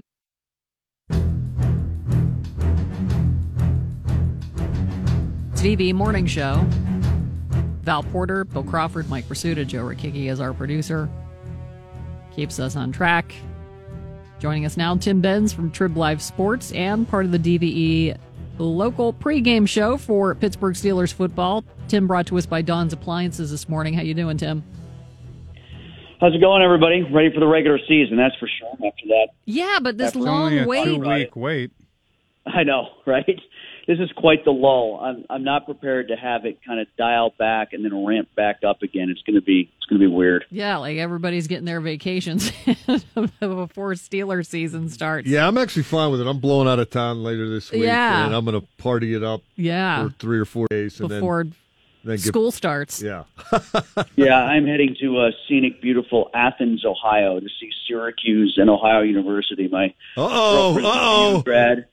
Yeah, and uh, it's you know this is this is who Syracuse has become. We return MAC games now, and we're underdogs in them. So I'm really looking forward to it. Uh, This is a little bit house divided.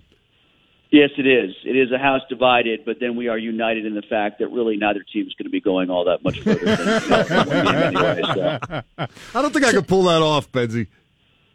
What going to what, having somebody in your house that is a direct rival at Yes. some point? Is that what you're saying? Yeah, I am. I am not uh, I don't know what the word I'm looking for, uh, rational enough to, to deal with that. Well, co- I think for Syracuse football, I'm sort of in a Pirates fan frame of mind where you know my rooting interests Beaten are, are down. the colors. Yeah, I'm beaten down to the point where I can't get that fired up about it. I had a friend that I went to high school with that ended up marrying a Cleveland Browns fan. And he Cool. said during the season we just we really don't talk a lot. When we it's were uncomfortable. when we were at the Hall of Fame inductions, I saw several couples walking together with Steelers and Browns jerseys on. It's on. like Bloods and Crips. It was you don't very you don't expect strange. to see it. doesn't work. You know, my, my brother is a Michigan State guy, and he married a girl who went to Wisconsin. And one time she said, "Well, you're you put up with this, but what if I had gone to Michigan?" And my brother came up with the greatest answer. He said, "Well, then you would have been an a hole, and I wouldn't have married you." Because there's a certain personality trait that goes along with the university that you could not overcome had you have gone there. Right? Yes. Tim, the Steelers are getting ready to make their final cuts, get down to the uh, final 53 man roster by tomorrow afternoon. Is there a player that you saw in camp that you were really high on, but as this as camp went on and you saw them play, you were like, nah, not so much. And then the flip side, is there a player that you were lukewarm on that you now think needs to be on this team? Uh, the first one would be Sexton, who's already gone, the punt returner, who was, you know, probably on the cusp of making a case to make the team, and then fumbled away a punt and botched another one. So I understand why he was let go. So that'd be my answer to the first question. Um, I was thinking the whole time you were setting up the second question, Val, that my answer would be Jordan Berry, because you know I've I guess I've been lukewarm on Jordan Berry, much like Steelers Nation has for the better part of his career, which is like he's always good enough to make you think he's good enough until he isn't, and then uh, you say, okay, well he'll be replaced next year, and then he, they've gone through two or three other guys they've tried to replace him with. And what does he do? I think he goes out and has the best camp of preseason he's ever had. Uh, after we were ready to anoint Pressley Harvin the punter, and I still think that'll be the case, but uh, I don't think Berry has to make the team to me. I, I guess then my answer would be, I don't know, Mike. What do you think? Jamir Jones, maybe as a pass rusher. Oh, Is- is total off the off the radar guy for me, yeah. And uh, Yeah. another one that fits in. We were talking about this a little bit in sports. I think Cody White's a football player. Now they got a lot of receivers here, and I think you got to get a little creative to get him on the team. But I think I want him on the team. Well, I was kind of getting that camp before the Detroit game, and then like he played, but he didn't even get a target, did he? No, but he's he's a special team first kind of guy that that wouldn't kill you potentially at wide receiver. You know, as a not as a return guy, but as a cover, a block and tackle special team guy. Yeah, and that's not a terrible idea, especially in the sense that like they're not going to have you know a, a ton of running backs that are going to help them in that context. You might need the wide receivers to do that kind of dirty work in special teams. Tim, where do you have the Steelers in the division? I know before this whole thing started, everybody was thinking, oh, the Steelers are going to finish third in the division. But to me, the rookie class and the free agent signings have made have made moves towards. To me, we're we're fighting again for the division and the trade. Yeah, and the trade. Yeah, I think they're going to get closer to the top of the division. I feel better about them being in a playoff niche than I did at the start of the preseason for the reasons you pointed out. I mean, my preseason prediction was eight, eight, and one because, as we all know, Mike Tomlin is not legally allowed to finish below 500. but I still thought they would regress, and I'm, I'm really not sure if, if you looked at how the season went. Were they really a 12 win team? Well, the way they finished up would suggest that they weren't. So if they backslide a game or two, then you're in that 8 9 win range. You know, I think probably now they're more of a nine, ten win team for the reasons that you point out. I wrote about the rookie class today for the trip. And, uh, you know, the great news is they have a rookie class that is probably going to be able to contribute uh, three, four, five guys deep, which is not something that's usually expected for them. But part of the reason for that is they usually have players in front of them that rookies have to bypass to get into the lineup. And now the, the spots are just there to be had. So they have to step Right. up. They have to be relied upon. And, you know, the trades, the free agent acquisitions, I think they bolstered some areas with depth that needed to be bolstered. But all of this still falls apart if the offensive line is no good and if the secondary can't find a nickel or dime back. I think the line's going to be something they have to work around all year, and it's just the the circumstances, the hand that they dealt themselves. Um, you know, with all these players, the majority of them are, are unproven, and uh, that's going to be a tough one to me. I got them at a good solid nine, Tim, and uh, it, it, I probably had them at about seven before the draft in terms of wins, but just you know, in our business, you root for the story and just for the theater that would be the Tomlin supporters against the Tomlin haters, I'm mm-hmm. praying for that eight eight and one that you brought up because isn't that great? Just we just sit back and watch the heads explode. You know, it would be phenomenal. Yeah, and I guess then, so Mike, you and I are somewhat of similar mindsets here as to where they are. Bill, back to your question, then I, I think that still nestles them in at third in the division, don't you? Or do you see Baltimore and Cleveland backsliding to the point that they're going to be worse? Like, I, I guess, Bill, you probably what have them a little higher than Mike and I do in that nine ten win range. Is that what you're su- suggesting? I mean, I think I have them right now behind Cleveland. I think Cleveland obviously has the best roster, but I think J.K. Dobbins going down for Baltimore and some of the players that they lost. I'm not. I'm not certain that Lamar Jackson is a, a world beater yet. He could take a slide, and then there's and then they're sunk. He could be MV- he, he could be MVP again too. or he could stink. Yeah, and and I'm not just putting him at MVP by default. Well, Bill, the, the J.K. Dobbins thing was funny to me, Mike, and I, I can't remember where you were, like, say, on the Claypool versus Dobbins thing when that pick came around in the second round last year. But, you know, I love J.K. Dobbins coming out of Ohio State. I thought he was a really good running back. Um, you know, and, and when I said that after they took Claypool, it was, oh, Ohio State running backs are never any good in the pros, and he's not really all that dynamic. He just has good guys blocking for him, and he's not a breakaway speed guy. And it was, okay, we'll diminish him, diminish him. Then you know what? He has a pretty good rookie season for Baltimore. And then what happens this year? He gets hurt before the regular season starts. So what do you hear from Steelers fans all over Twitter? Oh, the Ravens are sunk without J.K. Dobbins. it's, it's a 180 degree turnaround all of a sudden. Now, like he was never any good, and he was overrated when the Ravens took him. Now that he's out, oh, the Ravens Devastating. can't survive without him. Yeah, watch out for those moving goalposts. They tend to uh, Yes, Shift around. over this time of year. You know- no, I, I do think it hurts them. I do think it hurts the Ravens. Does it hurt them to the point? The good thing about them is their system and their stable of backs. I think it's still good enough for them to offset it to the degree that I don't think they're going to fall out of a playoff spot or anything like that. well, it also just puts them a little bit closer to having a real issue. Now, what if uh, the bus gets hurt? Right. Yes. Now, exactly. now you're running out of backs. I mean, they Now you got Justice Hill and the, you know, the kid from BYU and all that. and maybe Lev Bell. get them. Who who Lev Bell or Shady McCoy or Todd Gurley. Those are all the names I've heard thrown around. Yeah. I could see Lev Bell wor- working for Harbaugh for about five minutes. Yeah, how is that going to go when he's actually told to do something? Uh, how is that going to Not go? over? well. Is Baker Mayfield going to be a star?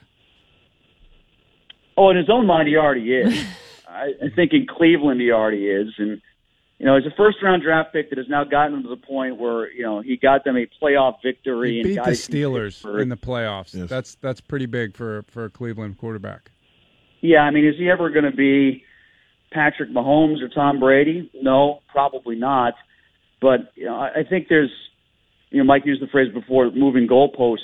I, I don't think you have to apply that same mentality to Baker if you're a Cleveland fan. You just look at him as the best that we've had in a while, and right now this feels pretty good. So Yeah, I think he's going to be a star facilitator. yeah, Somewhere, yeah, no, somewhere between uh, Mahomes and game manager, but that's all they. that's all they need. They, they, right. They have everything else. They just need a guy Yeah, to, to push the buttons. They've got talent at running back. They've got talent at wide receiver. Their offensive line is vastly improved. Um, they keep getting injuries in like the back seven of their defense, and that's that's kind of alarming to me. They've they've had a jagged camp in that context. They lost the Phillips guy after they lost uh, the other kid from LSU, the safety Grant Delpit last year. And James didn't play very much. Uh, in, in the in the preseason. Um, you know, so they, they tend to have these nicks and dings all the time coming out of training camp on defense. But uh, I still think they're a playoff team. I mean, if, uh, the North will get at least two in, probably three, and then I think you know the race is who's that other team that comes out like in the seven hole. Uh, if it's Indianapolis again or the Patriots better. I don't know, Mike. Do you, do you like the Chargers? Is there is there a sleeper from the West? I'm I'm not sure. I kind of like the Chargers, the direction they're headed. I got I got a feeling Belichick's got to bounce back in them. It's just in terms of you know off the radar or uh, out of the main conversation kind of teams. Those would be two that I would pick. Yeah, I mean, I think one thing that's absolutely for certain is uh, for all the things we talked about with the offensive line and with the secondary, you know, they can improve those on their own with better play from those players or eventually roster recreation. Uh, one thing they can't fix for this year is the schedule. They have a brutal schedule. You know, we can all hope that everybody else takes a step back for this reason or that. Injuries for the Ravens and Browns. You know, the COVID controversy up in Buffalo. Um, you know, whatever we can we can associate whatever negative uh, against the other teams the Steelers will face, the drama surrounding Aaron Rodgers for Green Bay, and hope these things bite them when they play the Steelers. But um, they've got to address their own issues too. And you know, to use a new Tomlinism, they've got to scroll away some wins early in the season because that's going to be a meat grinder in the last month where Mm-hmm. they tended to fade in December and January of late. Yeah, and that's not even taking into account what the 39 year old quarterback has left in the tank at the end, as opposed to what he has at the beginning. Which I got to say, yeah, or the rookie running back, or the rookie running Yeah. back who's not going to know what it's like to play 17 games and you know running behind that offensive line without much much help behind him. That's going to come into play too. Yeah, what do you think? He's going. He's got to learn how to work behind about five fewer number one draft picks. right. And I and I caught myself in the middle of that. I think Alabama's been playing about 17, 18 games per season in the last three years, so I, I take that one back. Thanks, Tim. Tim Benz brought to us by Don's Appliances. And uh, we will, uh, I guess it'll be Steelers season by the next time we talk to you because next week's Well, Labor I think I'm uh, pinch hitting for Mike when he abandoned ship and Oh, you okay, guys later in the week. So I'll, Oh, I'll see you guys cool. later in the week. All right, we'll talk to you then Thursday.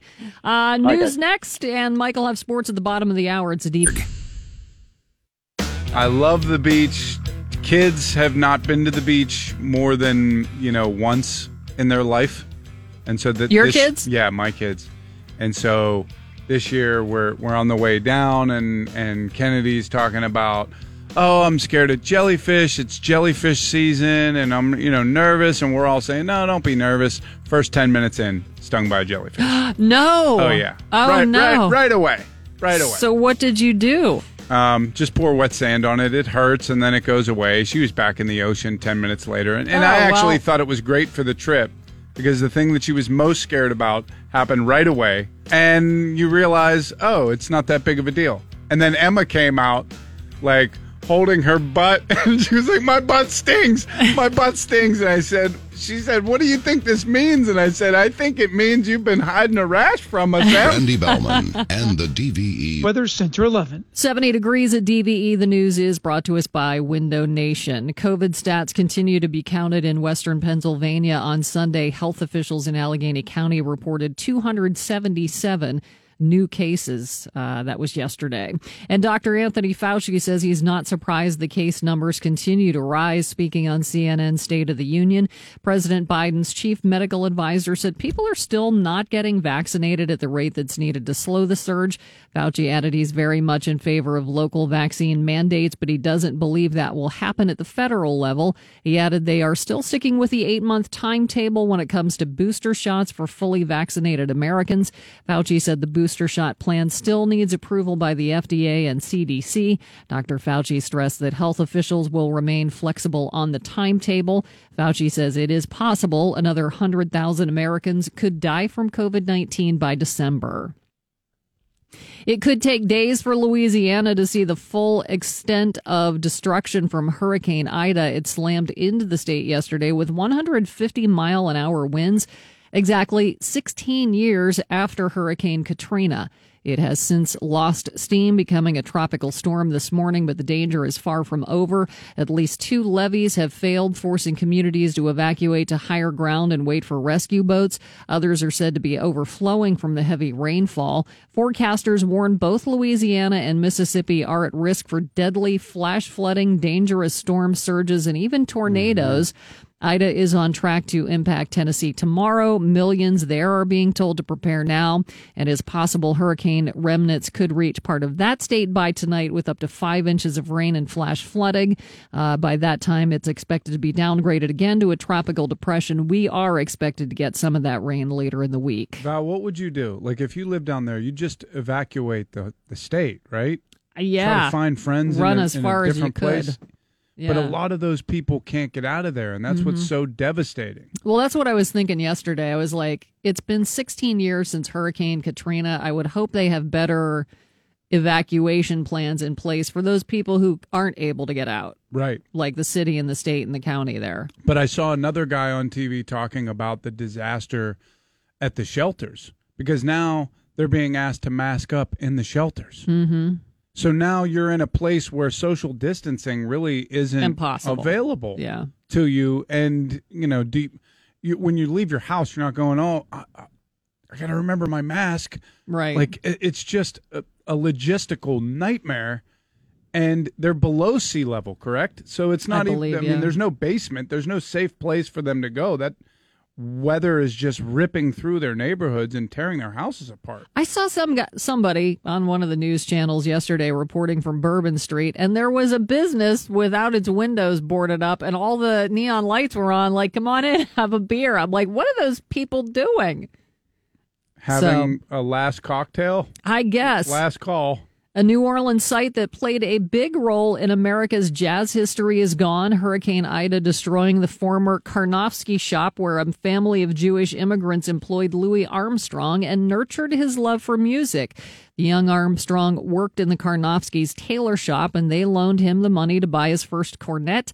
The young African American man would then dinner with the family and sing with them to get the kids to go to sleep. The Karnofskys later turned their tailor shop into New Orleans' first jazz record store.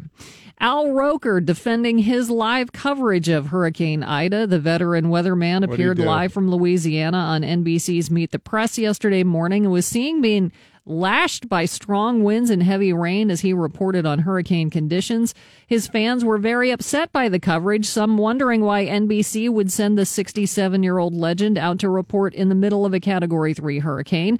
Later on MSNBC, Roker said he volunteered and Yep. he is not too old for the job. You knew he wanted to be out there. Of course, uh, Roker exclaimed, try to keep up, and joked about his critics, I will drop them like a bag of dirt. That'll teach him. Glad he didn't poop his pants out there. It's dangerous. Yes, that weather is been messy. Uh, law enforcement officials are saying the shopping trip police take with local kids was once again a success during the Shop with a Cop event yesterday at the Monroeville Mall. Officers from 13 area police departments and state troopers helped kids load up with back to school clothes. Macy's donated about $15,000 to the Allegheny County Camp Cadet program so kids could spend about 250 bucks each on new outfits. The children also got backpacks with school supplies from Representative Jim Brewster and rides in squad cars. It's awesome. Well, the TSA is reminding air travelers what they need to do when transporting perishable items after a pile of raw chicken turned up on an airport luggage carousel. Why? Why are you bringing the raw chicken? The recommendation is to put stuff like raw chicken in a sealed container with ice or dry ice. What? I don't understand this.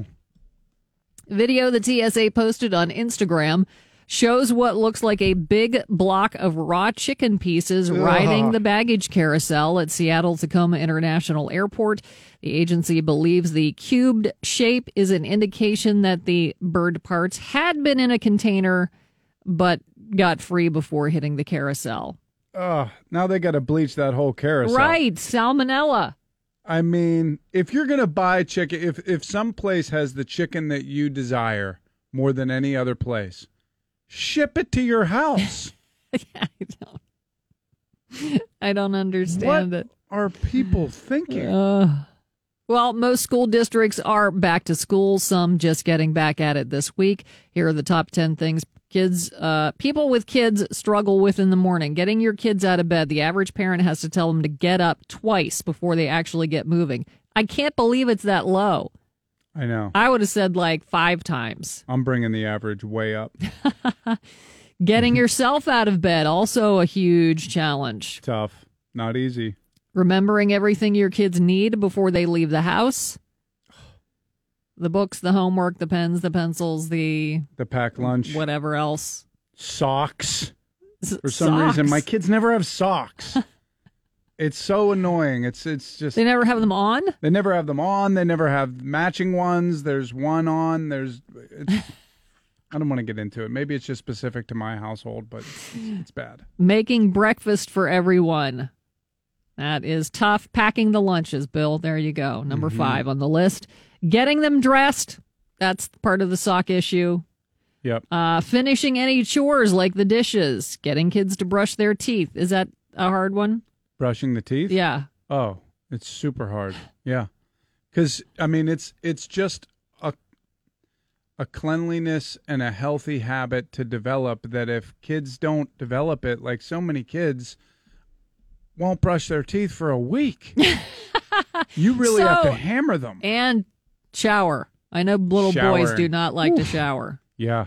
So hey, di- little girls don't either. Really? I'm here to tell you, it is So- equal opportunity stinkers out there. I don't have kids, and so I don't know the answer to this question. But uh, Mila Kunis, and, Mila Kunis, and Ashton Kutcher and other celebrities have come forward saying they don't bathe or shower their kids daily.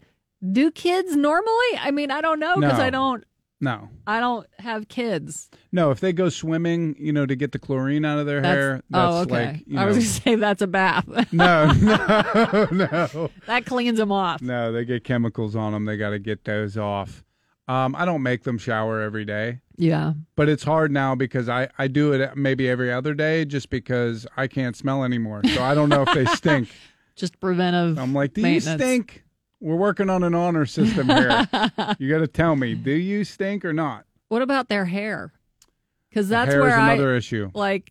How do you have your hair good if you don't take a shower? Well, I, you know, I got them all these brushes, and you know, they won't let me brush their hair anymore. So I try to make them do that several times a day. Yeah. these are like basic hygiene things that if you don't get in the habit of, Got to start them early. you end up with a rat nest. right. Uh, getting kids to school on time. The average kid shows up late six times a year. Yeah.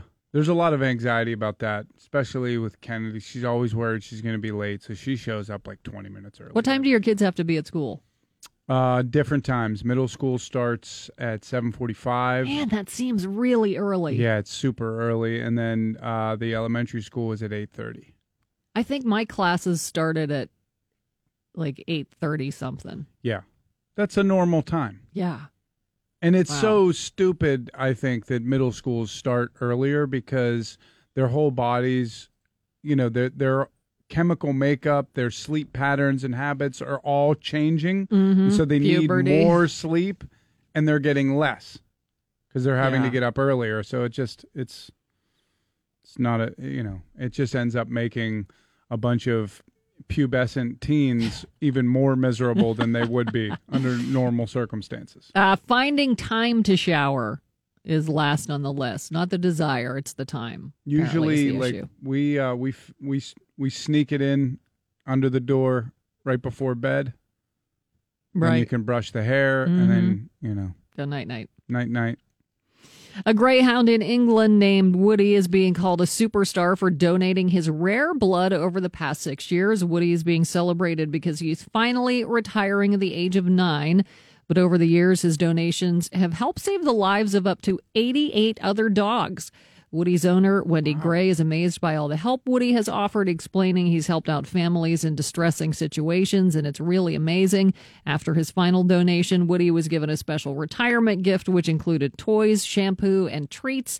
Those who have worked with Woody say they'll miss him as he always enjoyed the process and bonded with everyone on the staff, but they also recognize how much he's given and now deserves a nice retirement and all the perks that come with it. I wish he could, you know, dogs could speak just so we could hear what he had to say. Maybe something like, I never volunteered to do this. I'm happy that dogs are alive because of it, but you guys have been stabbing me with a needle. Oh, in music news, Metallica's All Within My Hands Foundation has donated $50,000 to direct relief for earthquake relief efforts in Haiti. They're encouraging fans to donate to direct relief as well.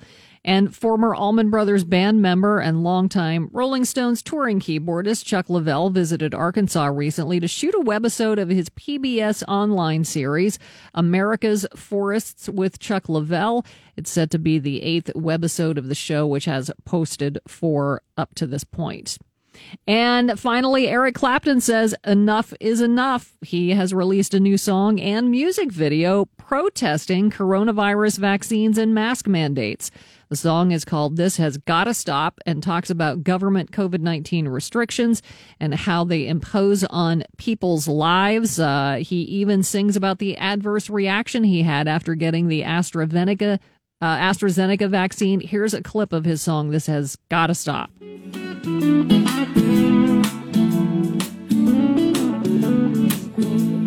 This has gotta stop. Enough is enough. I can't take this BS any longer. It's gone far enough. You wanna claim my soul? You'll have to come and break down this door. Wow. Uh, he I'm also sorry. released. I don't think it was, wasn't meant to be funny. He also released an anti lockdown song with Van Morrison back in December. That was called Stand and Deliver. Uh, Clapton has been very vocal about the campaign to get everyone vaccinated. He had a bad reaction to the AstraZeneca shot. Here he is on why he's speaking out about the handling of information regarding the pandemic. I believe most of all in free speech and freedom of movement and life and love and kindness. And uh, with all of this exposure to the polarization of the politics and the medicine and the science, I found it very difficult to be neutral because I've seen scorn and contempt from both sides and, uh, and I get caught in the crossfire a lot, but I don't really feel uh, educated enough to know enough about either of these areas. So I'm talking today on behalf of people like me who may be lost, maybe need to hear someone talk about it from a human point of view without condemnation. Well, protest songs have a long history. Sure. So there's a new one for you. Forecast today, there is a chance of showers or thunderstorms today. Low 80s for the high at 70 now at DVE. I'm Val Porter. Mike Prisuta on the way next with sports. Uh, walk-off uh, home run for the Pirates yesterday gets them a win, and the Steelers getting ready to reduce their roster once again. Four o'clock tomorrow, the deadline. Mike with sports next on DVE. Participation may vary. DVE Sports. I'm Mike Prisuta Ford, DVE Sports brought to you this hour by your neighborhood Ford store.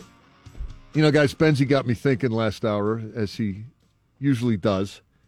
And when we were talking about how many games will the Steelers win and will the Steelers make the playoffs, this is a traditional preseason activity. I'm sure it's like this in every city, not just here where we're over the top obsessed with this kind of stuff. Of course. You look at the schedule. Yep. And you go down, okay, that's a win, that's a loss, that's a win. I don't know about this one. I don't know about this one. That's a loss, right? And Yep. you you do this knowing, or at least you should know, that it's very difficult to project from one year to the next. Let's just look back in 2018 of the teams that made the playoffs. Indianapolis, the Chargers, Dallas, Chicago, and the Rams didn't make it the next year. 2019 of the teams that made the playoffs. New England, Houston, Philadelphia, Minnesota, and San Francisco didn't make it the next year. And that's even with an extra team last year. Right. So the turnover's pretty profound. Like it's it's a significant percentage from year to year. And it's been going on this way for a long time now. That just because you made it last year doesn't mean you're making it the next year. Right. It's hard to determine this year's talent based on last year's record. Yeah, really hard. Uh, you know, injuries are such a factor in the NFL, and then you find that new coaching staff that catches fire, or uh, a draft pick that's the perfect fit, or the right free agent signing. There's a lot of variables that we just don't know about until we know. But Bill, that said, I've gone through the schedule and written down that's a W, that's an L. This one I don't know. Okay, I'm sure we'll agree on 100% of this. Probably. And here's how I got it figured, such that it is. And we don't even know the 53 yet, and we won't know that for sure until tomorrow by 4 o'clock. At least that's when they have to have it done. But I look at the AFC North division, which I really respect as a difficult division. I think Cleveland and Baltimore are going to be very good teams. Yep. And I think Cincinnati's going to be much improved. You with me here? Sure. So I'm saying three out of six division games, it's a reasonable expectation to go three and three. Okay. All right. Would you argue that, Bill? I would not. No. Okay. No, it's conceivable. So now you got 11 games left. You're three and three right now. Of those other 11, there's three that I don't think they're going to win unless something really dramatic and unforeseen happens. That would be at Buffalo, at Green Bay, at Kansas City. I think they're going to win at Buffalo. I do too. Four games, I think they're going to win unless something really out of the ordinary takes place. That would be the Raiders here, Denver here, Chicago here, and Detroit here. I'm banking those. Okay. So that leaves four games in the up for grabs category Seattle home, Chargers away, Minnesota away, Tennessee home.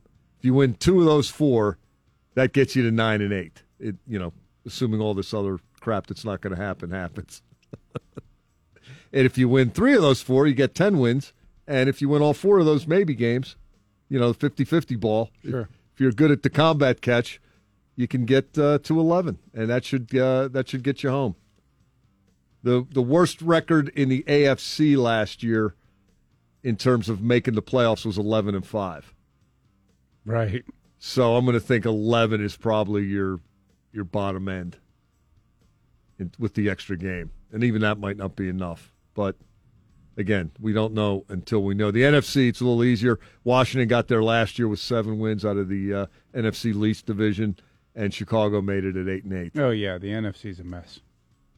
But uh, should be interesting. I, I, they're definitely, in my opinion, at least trending in the right direction. They they have addressed a lot of needs that were pretty glaring, and they've done a nice job adjusting and, and filling in the holes and going to get guys who should really help them. You know, Melvin Ingram and Joe Schobert Yep. are at the top of that list. These draft picks, boy, they really look good. I mean, it's hard hard not to imagine Najee Harris and Freiermuth and Kendrick Green having a pretty significant impact. But that doesn't always work out that way either. So I have the division a little different, Mike. I think that you know no team is going to sweep us, and I think we're going to sweep Cincinnati. So I think we'll split with Cleveland and Baltimore. So I got them going four and two. I could see that. Then again, I remember the, who was the guy that they lost to last year, Ryan Finley, with the Bengals. Yeah, yeah, that's a bad one. I don't think Ben's ever been that bad in a game, and I don't see him being that bad in a I- game again. You might be right about the former. That might have been his his floor.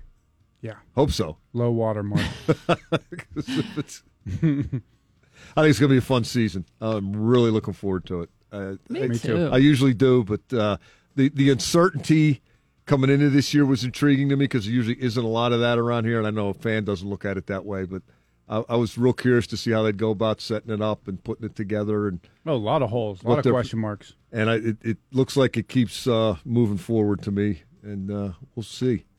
Pirates uh, pulled one out of their backsides yesterday, four to three over the Cardinals.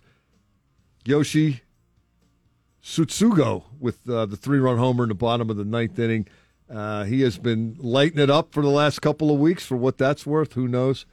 Uh, we'll see where it goes. Forty-eight and eighty-three. Pirates have had a lot of guys come through that revolving door that looked pretty good initially, and now they're not here anymore. Uh, Bucks are off today, and they open a series in Chicago against the White Sox on Tuesday night. I wanted to mention Saturday's thirteen nothing loss to the Cardinals because it was significant because the Pirates lost to Adam Wainwright again, and these numbers are just almost. Uh, oh man, I, I, I can't even fathom what Wainwright did to the Pirates this year. Four games, 4 0, 30 innings pitched, 13 hits, one run allowed. It was earned, two walks, and 29 strikeouts. He actually went four for 11 at the plate in those four games with two walks. He drove in two runs. He drove in more runs than he allowed pitching against the Pirates in four games.